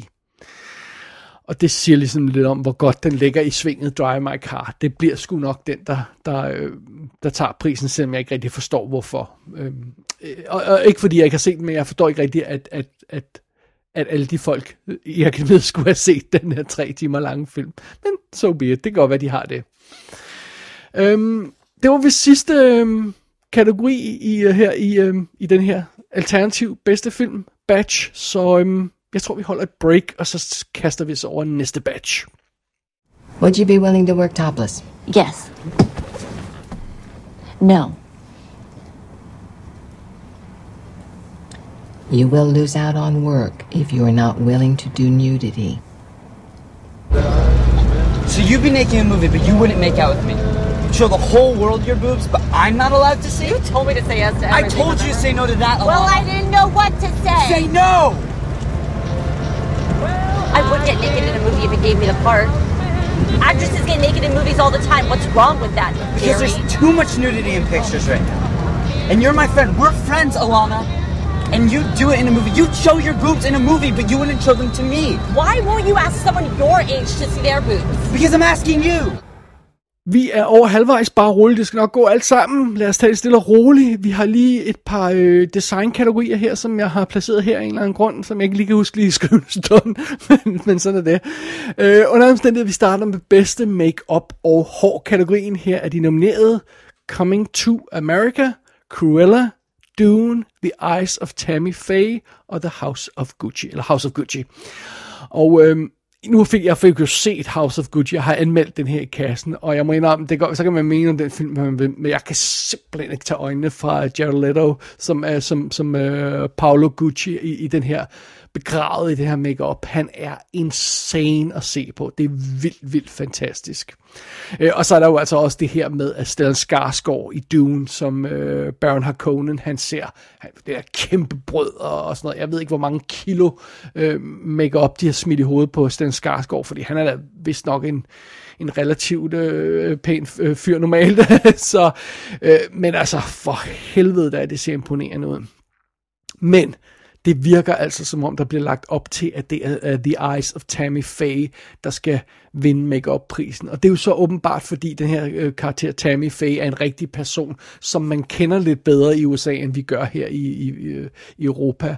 Og, og de har åbenbart ramt hendes look meget godt, øh, og, og, og det, er jo, det, er jo så make, det er jo så make-up'ens skyld. Og Øhm, altså, de fleste siger, siger Tammy Faye som, som, som øh, favoritten. Øh, øh, dens odds er 1,33. Men andenpladsen er der så lidt tvivl om. Er det Cruella, der kunne komme ind der og, og blande sig, eller er det Dune? Jeg vil foretrække Dune, øh, alt andet lige, men, øh, øh, fordi den er fremragende flot. Eller House of Gucci, men, men, øh, men, men det ser ud til at blive uh, The Eyes of Tammy Faye, der vinder for bedste makeup. So be it. Lad os gå videre til næste kategori. Det er bedste kostymer. Der er de nominerede Cruella, Cyrano, Dune, Nightmare Alley og West Side Story. Jeg har ikke fået set øh, Cruella. Den ser super flot ud, og jeg har hørt godt om den, men det skal jeg nok fange på et tidspunkt. Jeg har heller ikke fået set Cyrano, men det ser virkelig flot ud. Jeg elsker Joe Wright, der instruerede instrueret filmen, men det er en effing musical, og det ser, det ser ulideligt ud og, og plus den historie er fortalt. Så, øh, så øhm, ja, øhm, men lad os kigge videre på det. Øhm, det sjove ved det hele er med Cruella, at, at altså, i de sidste par år, der er Disney live action filmene har virkelig øh, gjort sig bemærket her i kostymekategorien. Altså Maleficent var nomineret, Cinderella var nomineret, Beauty and the Beast, Mary Poppins Returns, Mulan, alle sammen Disney-producerede film, og de er alle sammen blevet øh, bedste kostume nomineret. Og det er lige nu Cruella, der ligger bedst i svinget til at vinde. Øhm, det er ligesom synd, fordi Dune er selvfølgelig super flot, men, øh, men også noget som Nightmare Alley er jo fantastisk. Altså, det er jo, det er jo virkelig lækkert film noir look med kjoler og jakkesætter det hele og sådan noget, og West Side Story ser også vildt flot ud. Den har jeg heller ikke fået fanget endnu, Marianne, men. Den ligger også øh, derinde og venter på mig. Øh, jeg, måske får jeg den fanget i aften, men jeg kunne simpelthen ikke nå det før. Den er jo også øh, næsten 2 timer og 40 minutter lang. Så Alright, under omstændigheder, det er Cruella, som ligger bedst i svinget. Den har odds 1,22, Dune har 4,5. Så det bliver nok Cruella, der tager øh, den her kostymepris. Og hvis man har set bare lidt for filmen, så giver det jo udmærket mening, at det er den, der, der, der, der svinger ind og, og snupper den her pris. Så, så fred være med det. Det var bedste kostyme-kategorien. Og det var den sidste af design-kategorierne. Og det betyder, at så har vi altså lige to manuskriptkategorier her, før vi vender os mod øh, toppen af poppen. Den første af manuskriptkategorien, det er bedste adapteret manuskript. Der har vi Coda, Drive My Car, Dune, The Lost Daughter og The Power of the Dog. Og i mellemtiden, siden vi snakkede sammen om Oscar sidst, så har jeg rent faktisk fået set Coda, og øh, Coda står jo for Child of Deaf Adults.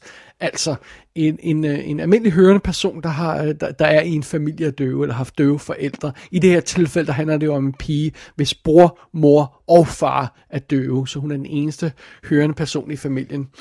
Og øh, det, det er en super sød og varm film, og, og, og det, det, er, det er fedt at se, at, at, at det, det her med, at, at døve kommunikerer med tegnesprog i en film sådan helt naturligt, og det er bare en del af handlingen, og så er der selvfølgelig undertekster på, så alle kan følge med, og, og, øh, og det, det, er, det giver en unik en unik stemning og en unik vibe i Coda, at man, at man har det her med, og, og hele pointen i filmen er selvfølgelig, at familien er lidt afhængig af den her øh, hørende person, deres datter, men, men hun vil altså også godt ud og leve sit eget liv og vil gerne sin egen ting. Og øh, den del af, af historien er virkelig god og interessant og anderledes, men hvis man ligesom tager det her døve lag væk fra historien, så er Coda ekstremt banal. Altså, den er betydeligt mindre avanceret end hovedparten af sådan de her teenfilm, man har sådan set de sidste 30 år. Altså, at du kan finde næsten hvilken som helst øh, øh, teenfilm, øh, øh, øh, som, som har et mere avanceret plot, der er mere øh, interessant end, end det, som Coda har under det her øh, lag med de, med de døve. Og, og, og, og, og det, synes, det synes jeg er en lille smule synd, at, at, at den her film er blevet ophøjet til alt det her, øh, eller, eller hvordan skal man sige det, altså hvis, hvis man skal, skal bringe fokus til det her emne, og, det, og, og have døve skuespillere, spille døve roller, og have tegnesprog i en film, så er det synd, at der ikke ligger en, en stærkere historie under til at understøtte det her, det her koncept, og Øhm, så jeg, jeg synes, det er en svag film på bundlinjen, selvom den er også, den har sine momenter, og den er sød. Altså Coda er sød og varm. Jeg forstår ikke nomineringen til den her film. Jeg vil aldrig nogensinde have nomineret den for bedste manuskript. For det første er det jo et remake af en fransk film. Jeg ved, øh, de skulle ikke have så forfærdeligt meget med hinanden at gøre, men det går nok alt sammen. Jeg vil heller ikke have nomineret den til bedste film. Øh, jeg vil have nomineret hovedrolleindhaveren øh, Amelia Jones, som spiller den, den hørende datter i familien. Hun er fremragende. Meget bedre end, end, end, øh, altså, end ja, en manus og alt det andet, som filmen har fået Oscar-nomineringer for. Så jeg forstår ikke rigtig nomineringerne. Øhm, øhm, men, men sådan er det, ja. Fair enough. Øh, under andre omstændigheder, så, øhm, så øhm, øh, altså, Coda vandt BAFTA'en, og det er selvfølgelig fedt nok, og øhm, øh, det er en lille smule tvivl om, hvad, hvad øhm, altså, det virker som om Power of the Dog ligger godt i svinget, fordi det er Jane Campion, øh, instruktøren, der selv har skrevet manuskriptet, og det er den, som bookmakerne tror, og det er den, som, som alle pundits tror. Øhm, men øh, der, der er, øh, altså jeg tror ikke Dune kan blande sig for eksempel, fordi det er del 1 af den her historie, det, og der, øh, der, der tror jeg, det kommer til at påvirke den, at det er kun et halvt manus, og det er en manuskript til en halv film. Så, så sådan er det. Øhm, Lost Daughter kunne være, øh, kunne være en spoiler. Maggie Gyllenhaal har, har, har selv skrevet manuskriptet og instrueret film, debuteret som instruktør, og, og, og det, det, det, det er super flot gjort. Og der er mange, der er apparently vilde med den film. Den er vist også på Netflix, er den ikke, hvis jeg ikke husker meget galt. Jeg tror ikke en tre timer japansk film, Drive My Car, den, den har en chance for at blive, øh, vinde den her pris, adopteret, adopteret manusprisen. Øhm, men øhm, hvis vi sådan ko- øh, kommer koger det lidt ned, så tror jeg altså, det, det, er, øhm, det virker som om, det er, det er The Power of the Dog, der ligger bedst i svinget, sådan ifølge stats og ifølge pundits, men så ligger Coda og, og Lure, og så ligger Lost Daughter, som også som spoiler. Og, øh, og om, om, om, om der kunne være nogle overraskelser i de her manuskriptkategorier, det er altså lidt interessant, fordi det, det kunne da godt. Der kunne, der kunne, vi kunne godt blive overrasket over de her manuskriptkategorier, også den næste, vi skal snakke om i år. Øhm, så ja, det må vi se. Power of the Dog, muligvis. Øh, det kunne godt være, at den lavede et, øh, fik, øh, fik de tre, tre store priser, men øh, det kunne altså også godt være, at den her manuspris, den gik til noget andet. Det bliver spændende at se. Det bringer os jo så til bedste originale manuskriptkategorien. Her er de nomineret. Belfast, Don't Look Up, King Richard, Licorice Pizza og The Worst Person in the World. Der var altså den der øh, nominering til, til den norske film der. Det er åbenbart den første norske film, der er blevet manuskriptnomineret nogensinde. Og det er jo et Paul Thomas Anderson, den dårlige øh, P.T. Anderson, eller øh, Paul Anderson. Øh, det, det er hans femte manuskriptnominering for, for Licorice Pizza, og jeg har jo anmeldt den her tidligere i kassen, Licorice Pizza. Og øhm, umiddelbart, så er det som om, at det er Licorice Pizza, der ligger bedst i svinget til at tage den her originale manuspris. Øh, pris. øh, det er Paul Thomas Anderson, de elsker ham i akademiet. Igen, det er hans femte nominering. Øhm, øh, oddsene er med ham, bookierne er med ham, det hele. Altså, han har 1,4 øh, odds, men Belfast har 2,75.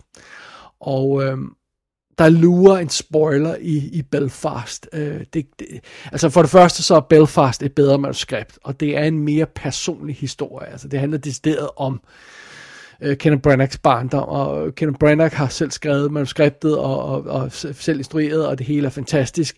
Licorice Pizza virker sådan lidt mere sådan loosey-goosey, og manuskriptet er ikke så solidt, og Paul Thomas Anderson har taget alle de her åndssvage karakterer og, og bygget op omkring noget, der er delvis er hans barndomsminder, men så er der også nogle andre karakterer. Altså, det er lidt noget tjusk og noget råd, og det, det, det, det var ikke en film, der talte til mig overhovedet. Der kan jeg bedre se sådan noget, som, som, som Belfast øh, skærer igennem. Øhm, øh, jeg, altså, det vil ikke overraske mig, hvis det var sådan noget som King Richard, øh, der, der, der, der, der kom ind der, men, men det synes jeg ikke, der er sådan rigtig nogen, der har snakket om, så det, det, det er nok ikke noget, der kommer til at ske. Så alt lige, det bliver, det, det, det, ja, Licorice Pizza er favoritten, Belfast er spoileren på, på originale manuskript, Oscar i hvert fald. Så det bliver spændende at se. Det er sådan, de her to manuspriser, det er altså meget interessant. De kunne godt, de kunne godt snyde. Så det skal man være forberedt på.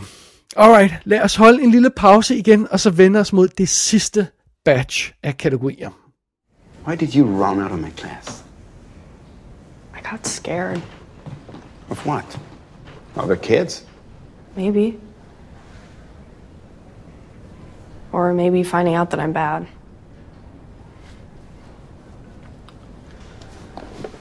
Do you know what Bowie said about Bob Dylan? A voice like sand and glue. There are plenty of pretty voices with nothing to say. Do you have something to say?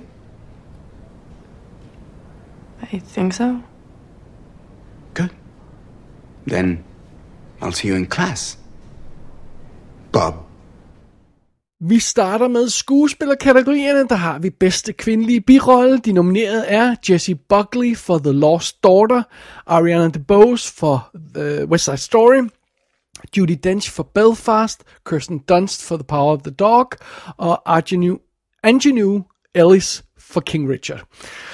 Og øhm, bare lige for en indskudt bemærkning, nu har jeg jo fået endelig fået set se King Richard. Jeg mener, det, det, det var slet gået op for mig. Det er hende, der spiller moren, der er blevet nomineret i filmen. Jeg troede, det var en af dem, der spiller enten Serena eller øh, øh, Venus Williams, men det, det er altså hende, der spiller moren, der er blevet nomineret her. Så, well, live and learn.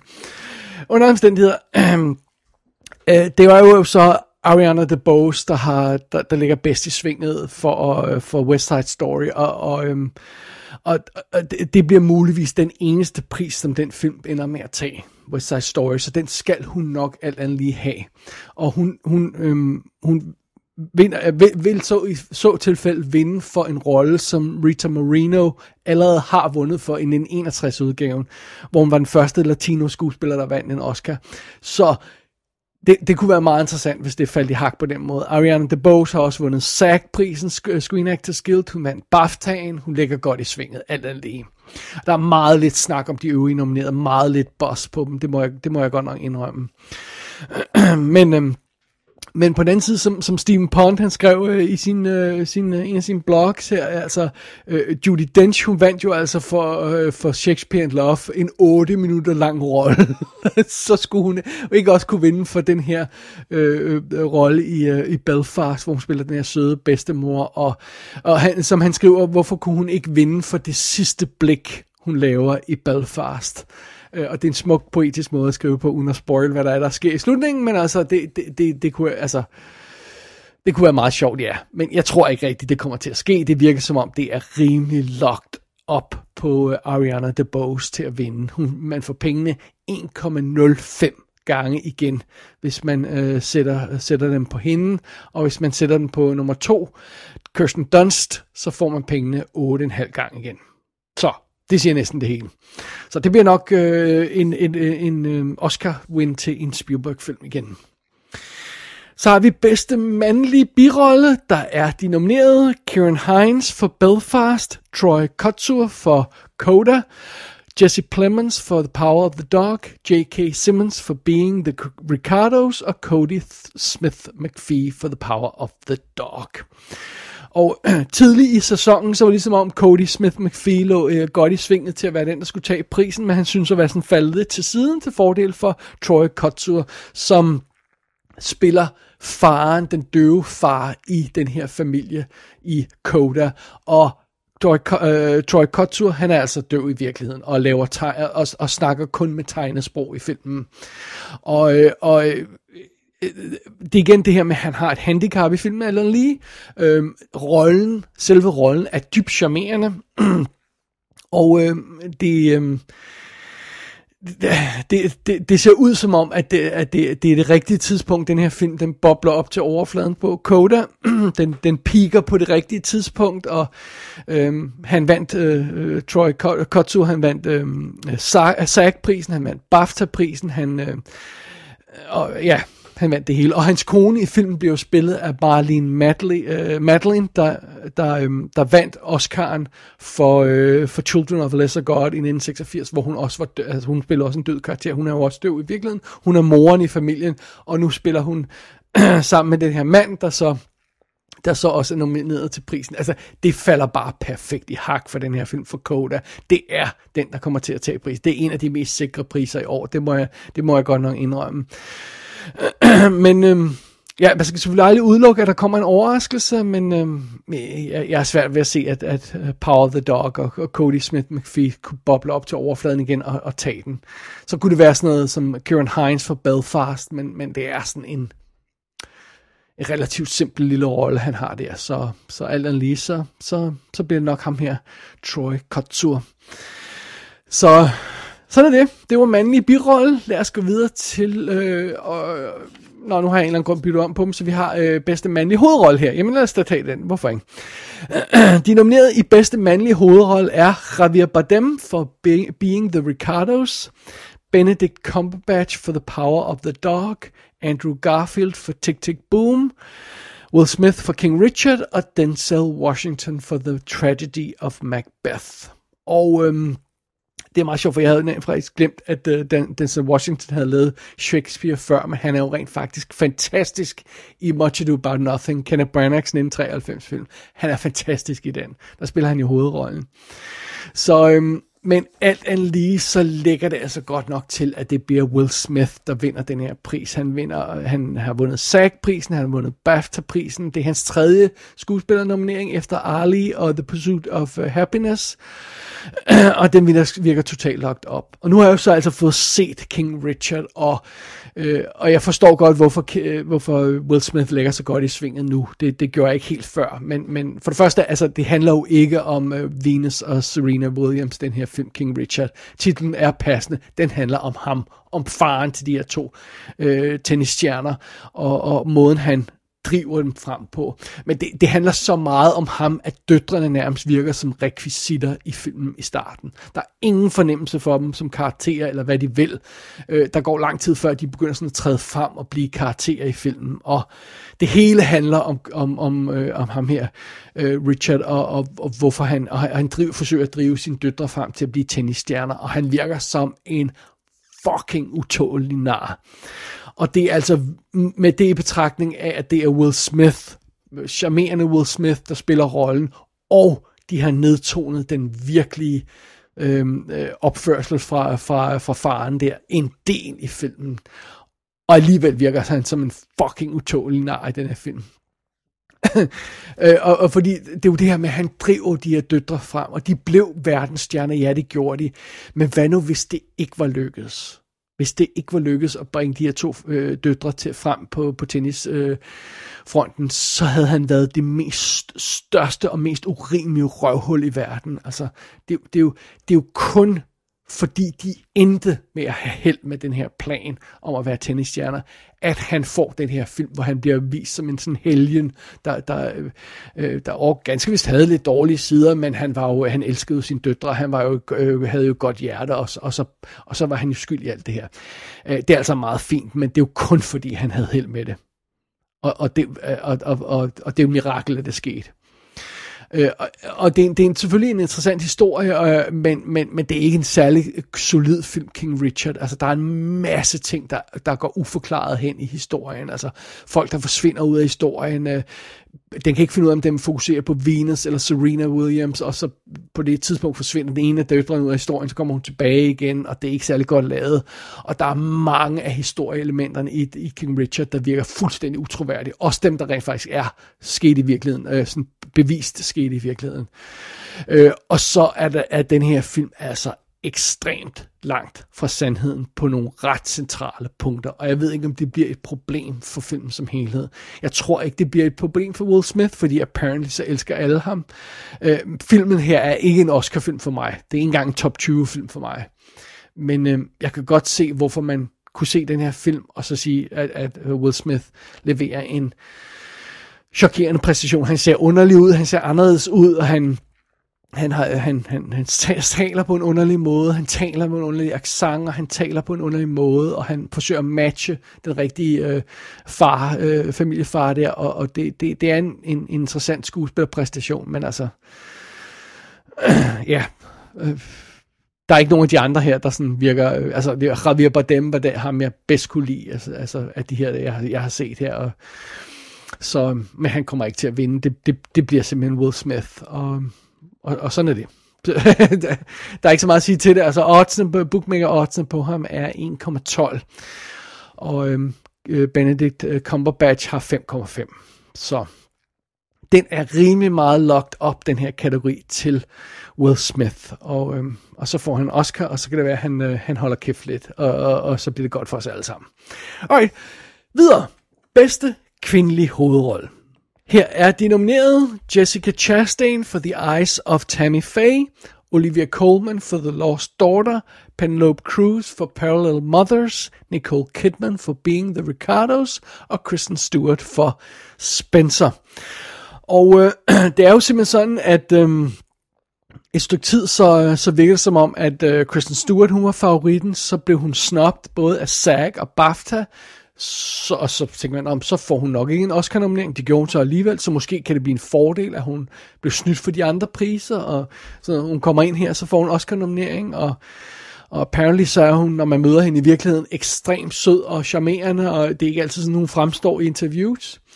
Uh, så er der også det her med Nicole Kidman, der var sådan ramaskrig, at skulle hun virkelig øh, portrættere Lucy, uh, i, I Love Lucy, og alle elsker Lucy, og skulle hun gøre det, og hun ligner ikke rigtigt, og så blev hun alligevel, så var det en fremragende film, Being the Ricardos, og hun gjorde det godt, og, og så kom hun pludselig ind og var favoritten. Men så er det ligesom om Jessica Chastain sådan har overhalet anden, alle inden om, og apparently så ligger det sådan i luften, at, at, at man skylder hende en Oscar-nominering, selvom hun rent faktisk kun har været nomineret to gange før fra The Help, øh, uh, Bedste Supporting Actors, og, øh, og Zero Dark Thirty for 2012, som jeg egentlig ikke synes, hun var særlig god film, men altså, apparently så er Jessica Chastain overdue for en Oscar. Hun vandt SAG-prisen, hun har vundet alt muligt andet undervejs, og på trods af, at den her film, The Eyes of Tammy Faye, ikke har været noget sådan vanvittigt stort hit, og har 55% på Meta, Metacritics, det er rimelig lavt score, det betyder sådan halvdelen af folk basically hader den, øhm, så... Øhm, så er det apparently Jessica Chastain, der nu er favorit. Øh, øh, man får pengene 1,58 gange igen, hvis man lægger dem på hende, og fire gange igen, hvis man giver dem til Nicole Kidman. Og øh, sådan er det åbenbart bare. Men øh, jeg ved ikke rigtigt, om jeg... Altså, det kunne være fedt, hvis der var en overraskelse her. Hvis, hvis, øh, og jeg tror, øh, nogen har snakket om, Olivia Colman kunne komme ind igen og tage en for Lost Daughter. Det tvivler jeg på. Jeg kunne bedre se sådan noget som Nicole Kidman komme tilbage og tage den for Being the Ricardos, eller Kristen Stewart overraske alle og tage den for Spencer. Men, men, men altså, det vil ikke overraske mig alligevel, hvis, hvis det blev Jessica Chastain alligevel, og for Eyes of Tammy Faye, en film, som apparently folk ikke rigtig har givet at se, og, og når de ser den, så kan de ikke rigtig lide den altså, Øh, Renée Zellweger vandt også for Judy, selvom der er ingen, der så den film, og ingen var sådan specielt imponeret, og ingen husker den nu. Øh, øh men øh, hun var klokkeklar favorit, og sejlede hele vejen igennem og vandt alligevel. Måske Jessica Chastain også kan gøre det. Så øhm, det er i hvert fald sådan, det ser ud nu med odds, men, men, øh, men øh, ja. Her, her, her kunne jeg virkelig godt tænke mig en overraskelse, men øh, det får vi nok ikke. We shall see. Det var de fire skuespillerkategorier, så har vi kun to tilbage, og den første er naturligvis bedste instruktør. Der er de nominerede, Kenneth Branagh for Belfast, Ryusuke øh, Hamaguchi for Drive My Car, Paul Thomas Anderson for Licorice Pizza, Jane Campion for The Power of the Dog, og Steven Spielberg for West Side Story.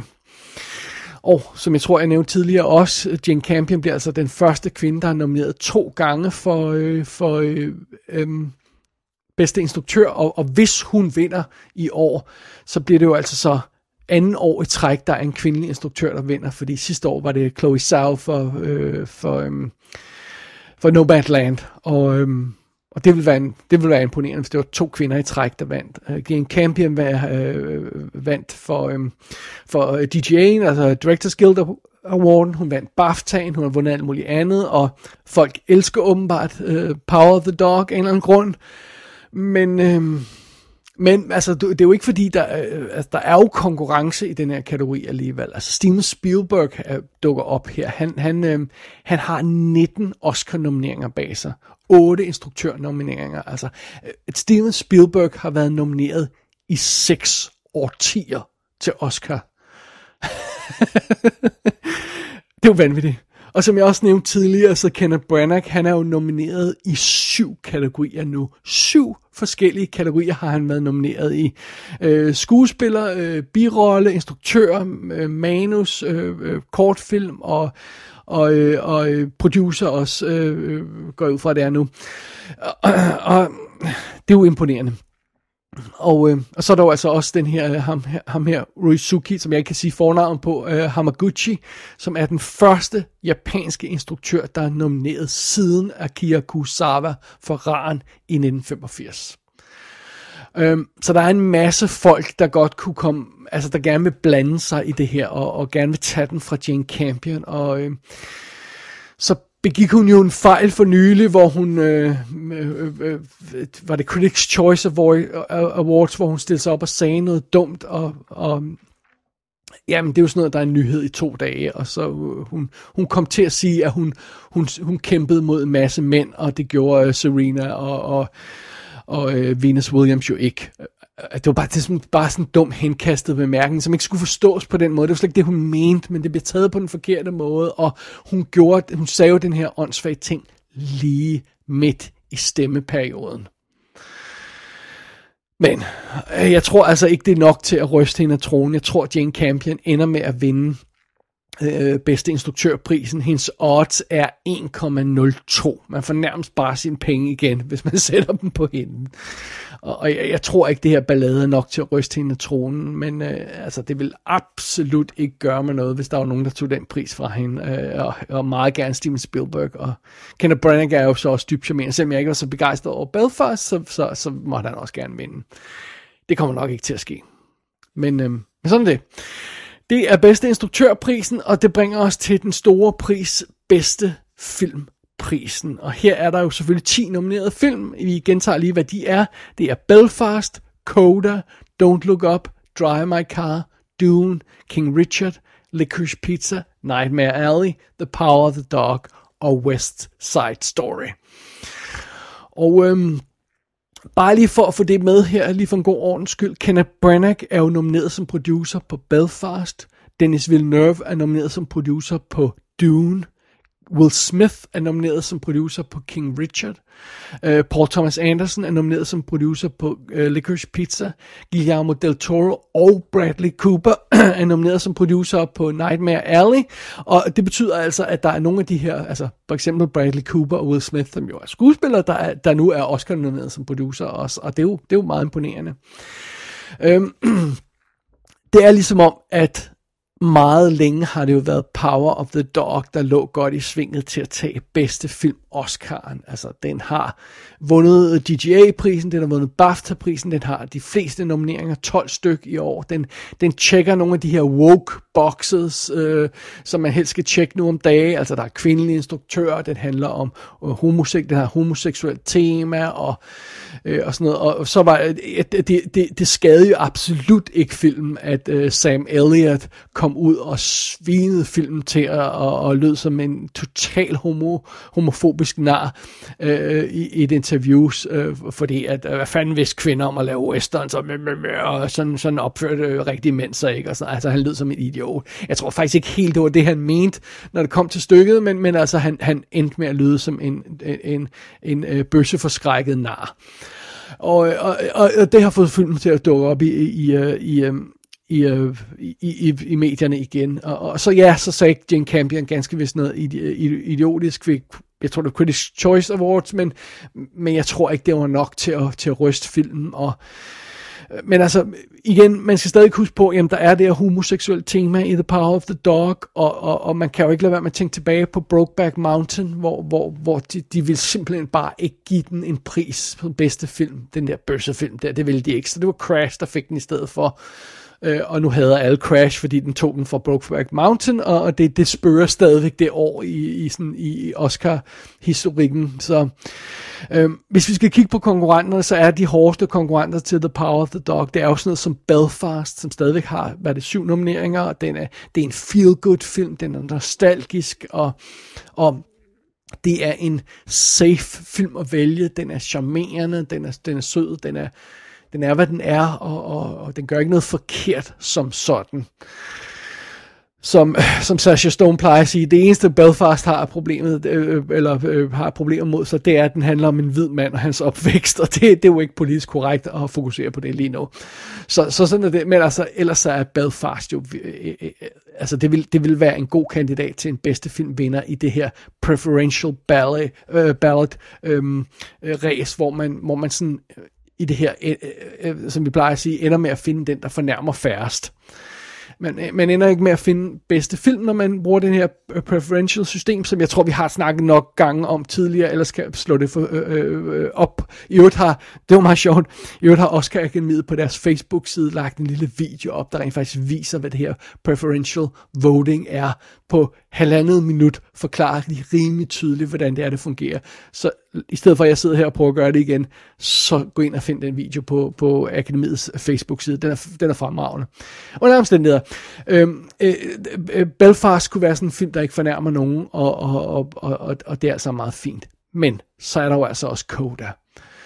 Der er Koda, som også er den, der ikke fornærmer nogen, apparently, øh, men plus den har lidt, øh, lidt diversity i sig ved, ved det, at den har øh, øh, døve skuespillere, der, der, der, der bruger tegnesprog, og øh, den, den, er, den er ligesom om, den er breaket lidt sent i Oscar-ræset, som jo har været lidt, lidt længere, end det normalt ville være, men ikke så langt som sidste år den breaker lidt sent i ræset, men den breaker på det rigtige tidspunkt lige midt i stemmeperioden. Og den har lige i optagende stund har den vundet Producers Guild prisen for bedste film. Den har allerede SAG, Screen Actors Guild Ensemble prisen, som allerede lige er deres bedste filmpris. Men den har lige vundet PGA prisen for bedste film. Coda. Og, og pludselig så virker den som en meget, meget stærkere modkandidat til Power the Dog, end den var for bare en uge siden. Og selve den periode, hvor akademiets medlemmer kan, kan afgive deres stemme på. Den er, jo, den er jo kun på fem dage eller sådan noget. Den, vi er jo lige midt i den nu. Den slutter om et par dage. Der, og, så, så, så, så det er det er lige det rigtige tidspunkt, at, at Coda den, øh, den kommer ind og, og, og demonstrerer øh, ekstra styrke og det kunne jo godt være, at den gik ind og tog bedste film Oscar'en, og Jane Campion, så hun ikke fik den, men kun fik sin instruktørpris. Det kunne rent faktisk godt gå hen og ske. Det er ikke det, bookmakeren tror lige da jeg tjekkede oddsen for et par dage siden. Men jeg, skal, jeg bliver nødt til at opdatere oddsen her om, om, og, øh, om et par dage, for at se, om det er blevet reflekteret, de her, den her nye status, som, som uh, Coda har. Og der er igen også Belfast, som ikke ligger sådan forfærdeligt øh, langt ude i horisonten sådan, og, og tror, og det, øh, det er altså meget interessant det her. Det, pludselig er ræset en lille smule mere åben, end det var for, for ja, igen bare for en uge eller to uger siden, og, og, og Power of the Dog virker ikke helt så stærk mere. Så jeg håber, at vi får en overraskelse i bedste filmkategorien. Jeg håber virkelig, at enten Belfast eller Coda går ind og tager den for Power of the Dog. Det kunne være rigtig interessant. Jeg har ikke så meget håb til, at Nightmare Alley kommer ind og overrasker alle og tager, øh, tager bedste film Oscar. Jeg tror, det, det, det kommer nok ikke til at ske. Det må vi nok erkende. Øh, selvom jeg ikke havde noget mod det. Eller Dune eller sådan noget i stil der. Men, men, men, øh, men det her, den her lille overraskelse øh, som jeg nævnte før, øh, med Belfast eller Coda, det, det, det kunne jeg altså godt bruge. Det ville være super fedt at slutte Oscar-aften af med sådan en overraskende alt andet lige øh, bedste film win. Det, det ved det altså. Det, øh, det bliver super, det bliver super afslutning på aftenen. Og de har lovet, bare roligt, de har lovet, at i år bliver bedste film Oscar den sidste pris, der bliver uddelt. I stedet for det her shit show, de lavede sidste år med, med, at, med at gemme bedste mandlige hovedrolle, øh, øh, altså, som så gik til den forkerte til sidst. Altså, det, var, det var så forfærdeligt. Det kommer ikke til at ske i år. Bare roligt. Så øh, ja, om, øh, om en uges tid og, og nogle timer for optagende stund her, så, så, så ved vi om, øh, om årets bedste film, i hvert fald ifølge Oscar Akademiet, bliver uh, The Power of the Dog, eller en øh, film, man rent faktisk kan holde ud og se færdig. Det bliver super spændende. Don't the girls have schoolwork to do? They do their homework. Tundi's first in her class. Lynn and Isha are too. That's right. Girls, spell civilization. C I V I L I Z A T I O N. Okay, Mr. Williams, Wait, this is on, really hold- not necessary. Hold on. You want to check on the kids? Let's check on the kids. We got future doctors and lawyers, plus a couple tennis stars in this house. Now, I understand you got to do your job, even if some crazy ass neighbor do call talking foolishness. And I don't even mind you saying we hard on these kids. You know why? Because we are. That's our job, to keep them off these streets. You want to arrest us for that? Fine, but what you not gonna never do is come knock on this door talking about you had to blow their damn brains out in them streets cause they running with hoodlums and doing drugs and things. That's what you not never gonna say in this house. Jamen, jamen, jamen, så lykkedes det at komme igennem alle 23 Oscar-kategorier, og, øhm, og, og så har vi et view ud over, øh, hvem, øh, hvem favoritterne er her til, til den kommende Oscar Knight. Og det, det, det spændende er naturligvis altid, hvad er overraskelserne? Fordi der er altid overraskelser. Det er aldrig 100% øh, down the line, at favoritterne og bookmakerne har ret. Aldrig. Nogle gange så har de næsten ret og rammer Øh, 2023 af dem, øh, 2022 af dem øh, plet, øh, om jeg så må sige. Andre gange så er, er, er, hvis man tager sådan lige down the line af favoritterne, som er helt nede og rode omkring de, de øh, 16-17 rigtige. Så der er altid overraskelser, og, det bliver, og der, der er også et par kategorier, der er, der er meget, meget tæt på, øh, og, og det, det bliver selvfølgelig super spændende at, at, at se, hvem der ender med at vinde dem. Hvis vi nu går ud fra, at favoritterne vinder, øh, og, og vi sådan tager sådan down the line, h- h- hvor mange vinder så, jamen så bliver Power of the Dog den, der tager bedste film, bedste instruktør, bedste manus. Øh, det kan jo godt være, at den ikke engang tager alle de tre, men altså så, så tager den de tre, og så får Dune seks tekniske priser.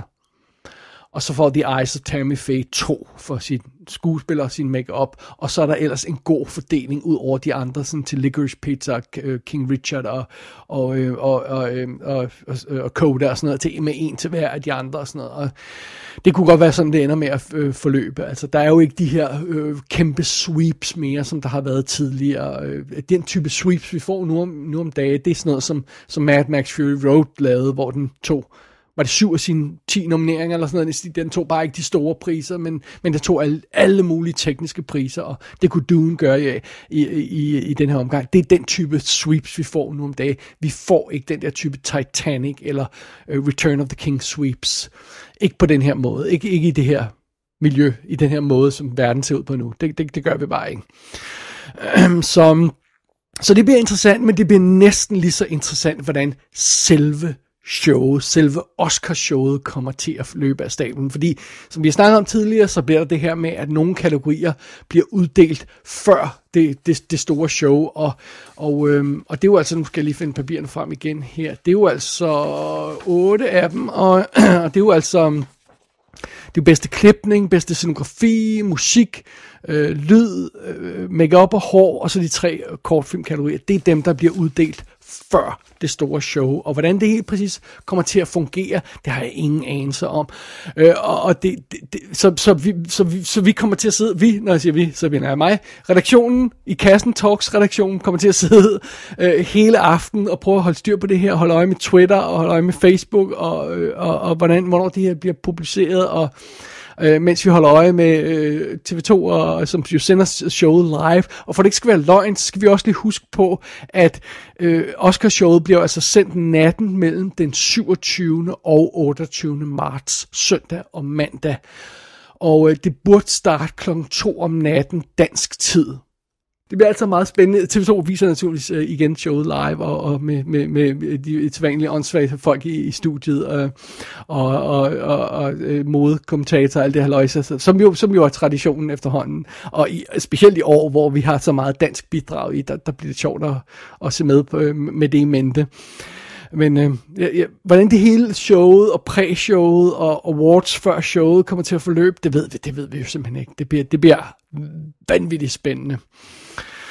Så øhm, ja, det, øh, det kommer vi alle sammen til om øh, cirkus en uge fra, fra optagen stund. Og, øhm, og sådan er det. Og lige til sidst, der er jo en ting, man skal huske midt i alt det her, øh, øh, eller et par ting, man skal huske midt i alt det her øh, øh, øh, snak om favoritter og alt det her. Øh, øh, for det første skal man huske, der er ingen, der ved noget om noget. Altså alle gætter jo bare, og, og, og alle begynder sådan at line ind, og deres gæt begynder at passe sammen, øh, jo tættere vi kommer på Oscar nej, fordi der er ingen, der vil være øh, stå udenfor i det tilfælde, at de tager fejl, øh, og, og, og, så, øh, og, og, og så betyder det, at alle tager fejl sammen, og så, så går det nok alt sammen, men der er ingen, der ved noget om noget reelt. Og øh, det andet, man skal huske, det er, jamen, altså, de her stats, man kan sidde og regne sig frem til, at så og så tit sker det og det. Jamen, øh, stats holder kun, indtil det ikke holder mere på det tidspunkt holder det bare op med at holde, og så sker der noget, som ikke stats ikke forudså, og, og så bliver man overrasket. Så, man skal aldrig holde sig kun til stats. Man skal aldrig holde sig kun til boogies, og man skal aldrig holde sig til kun til stats. Man skal stemme en lille smule med hjertet, og, øh, og, og det er så også det, det kan gå galt. Men sådan er det, og det er jo det smukke ved Oscar. Så det, jeg tror, det rent faktisk var ordene omkring øh, Oscar-showet for, de, øh, for den her omgang indtil det er overstået. Når, når, når vi mødes igen i kassen øh, regi, og i kassen talks regi, må jeg hellere sige, så er det altså sent mandag den 28. marts, og så ved vi, hvem der er årets Oscar-vinder. Og så kan vi snakke om det. Men det er der altså lige lidt over en uge til. Så, så sådan er det. Gå ind på ikassenshow.dk, fordi der er show notes til den her øhm, øh, til den her episode. Der kan man se, hvad for nogle lydklip, jeg har brugt øh, for de forskellige Oscar-film, hvis man er i tvivl om det. Og øh, så er der jo selvfølgelig også en kontaktformular, som man kan sende gæt ind til mig med. Som jeg har nævnt øh, øh tidligere i Kassen Talk, så er Big O Quiz websitet, som jeg tidligere har brugt til sådan at holde styr på det hele, det er jo altså nede i øjeblikket, øh, øh, grundet ting, jeg har snakket om tidligere. Øh, og øh, så, så det er der ikke lige i øjeblikket, så, så, så så, så hvis man kigger efter det, så er det der ikke. Sådan det. Så øhm, jeg tror simpelthen, det var, det var alt for den her omgang. Jeg, jeg kan ikke finde på mere Oscar at sige lige nu. Eller det, det kan jeg godt, men, men nu må jeg hellere holde kæft, fordi vi er over de to timer for længst. Så øhm, jeg holder vejret en uges tid, og så, øh, så bliver det Big O-Night, og så bliver det super spændende, og jeg glæder mig vanvittigt meget til det. Og øh, hvis du har lyttet så langt her, så gør du garanteret også. Så øhm, det bliver spændende. Alright, det var ordene for denne her gang. Mit navn er David Bjerre. Du har lyttet til I Kassen Talks, og jeg har kun én ting tilbage at sige. Me don't know much about art, but I know what I like.